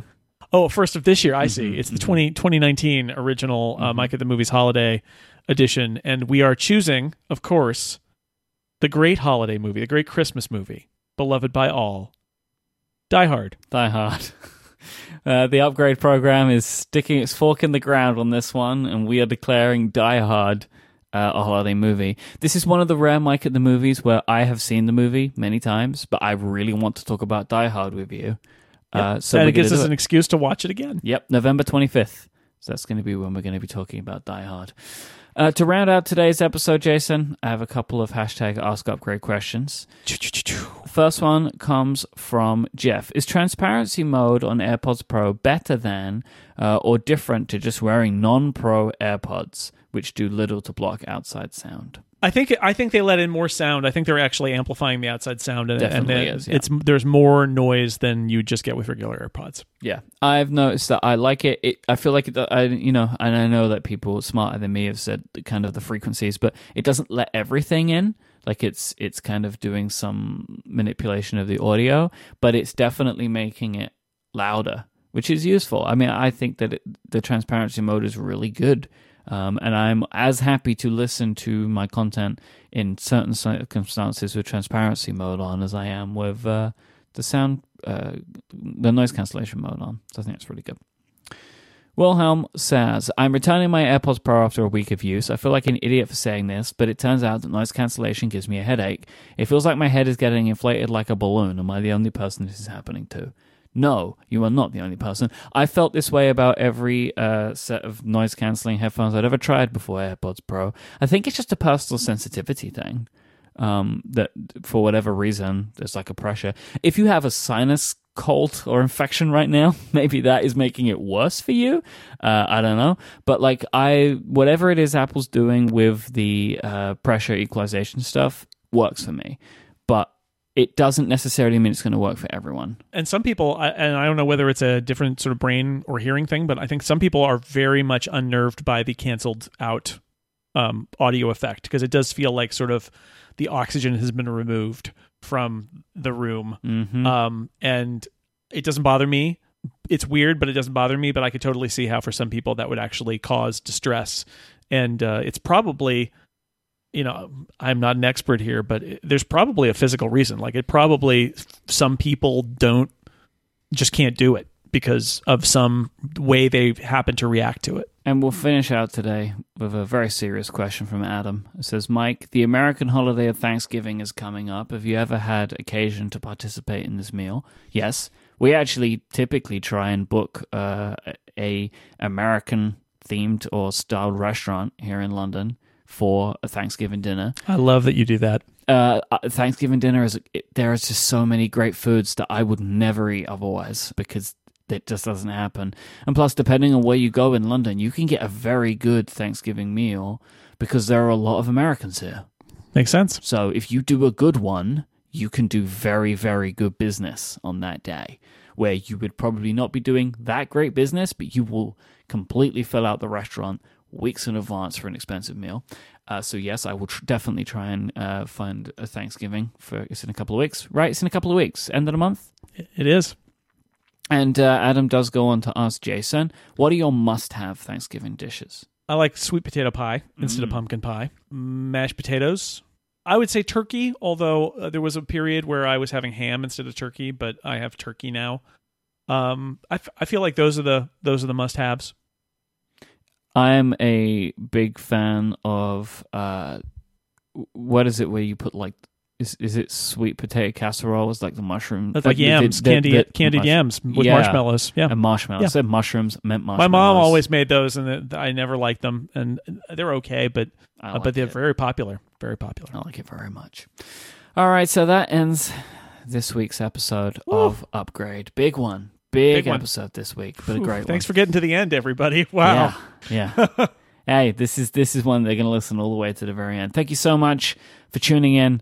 Uh, thank you, Jason, for being on the ground there in New York City. Yes, absolutely. And uh, if you have questions about the MacBook Pro that you would like to hear us answer, just send in a tweet with the hashtag Ask Upgrade, and we uh, should hopefully be able to get to some of those on our next episode. If you want to find show notes for this week's episode, go over to relay.fm slash upgrade slash 271. They should be in your podcast app of choice. You can find Jason online. He's at jsnell, J S N E L L, and you can go to six colors dot com to read Jason's work. I am iMike, I M Y K E. Thanks again to our sponsors, the fine folk over at ExpressVPN, I D Tech, and Squarespace. We'll be back next time. Until then, say goodbye, Jason Snell. McClunky! McClunky.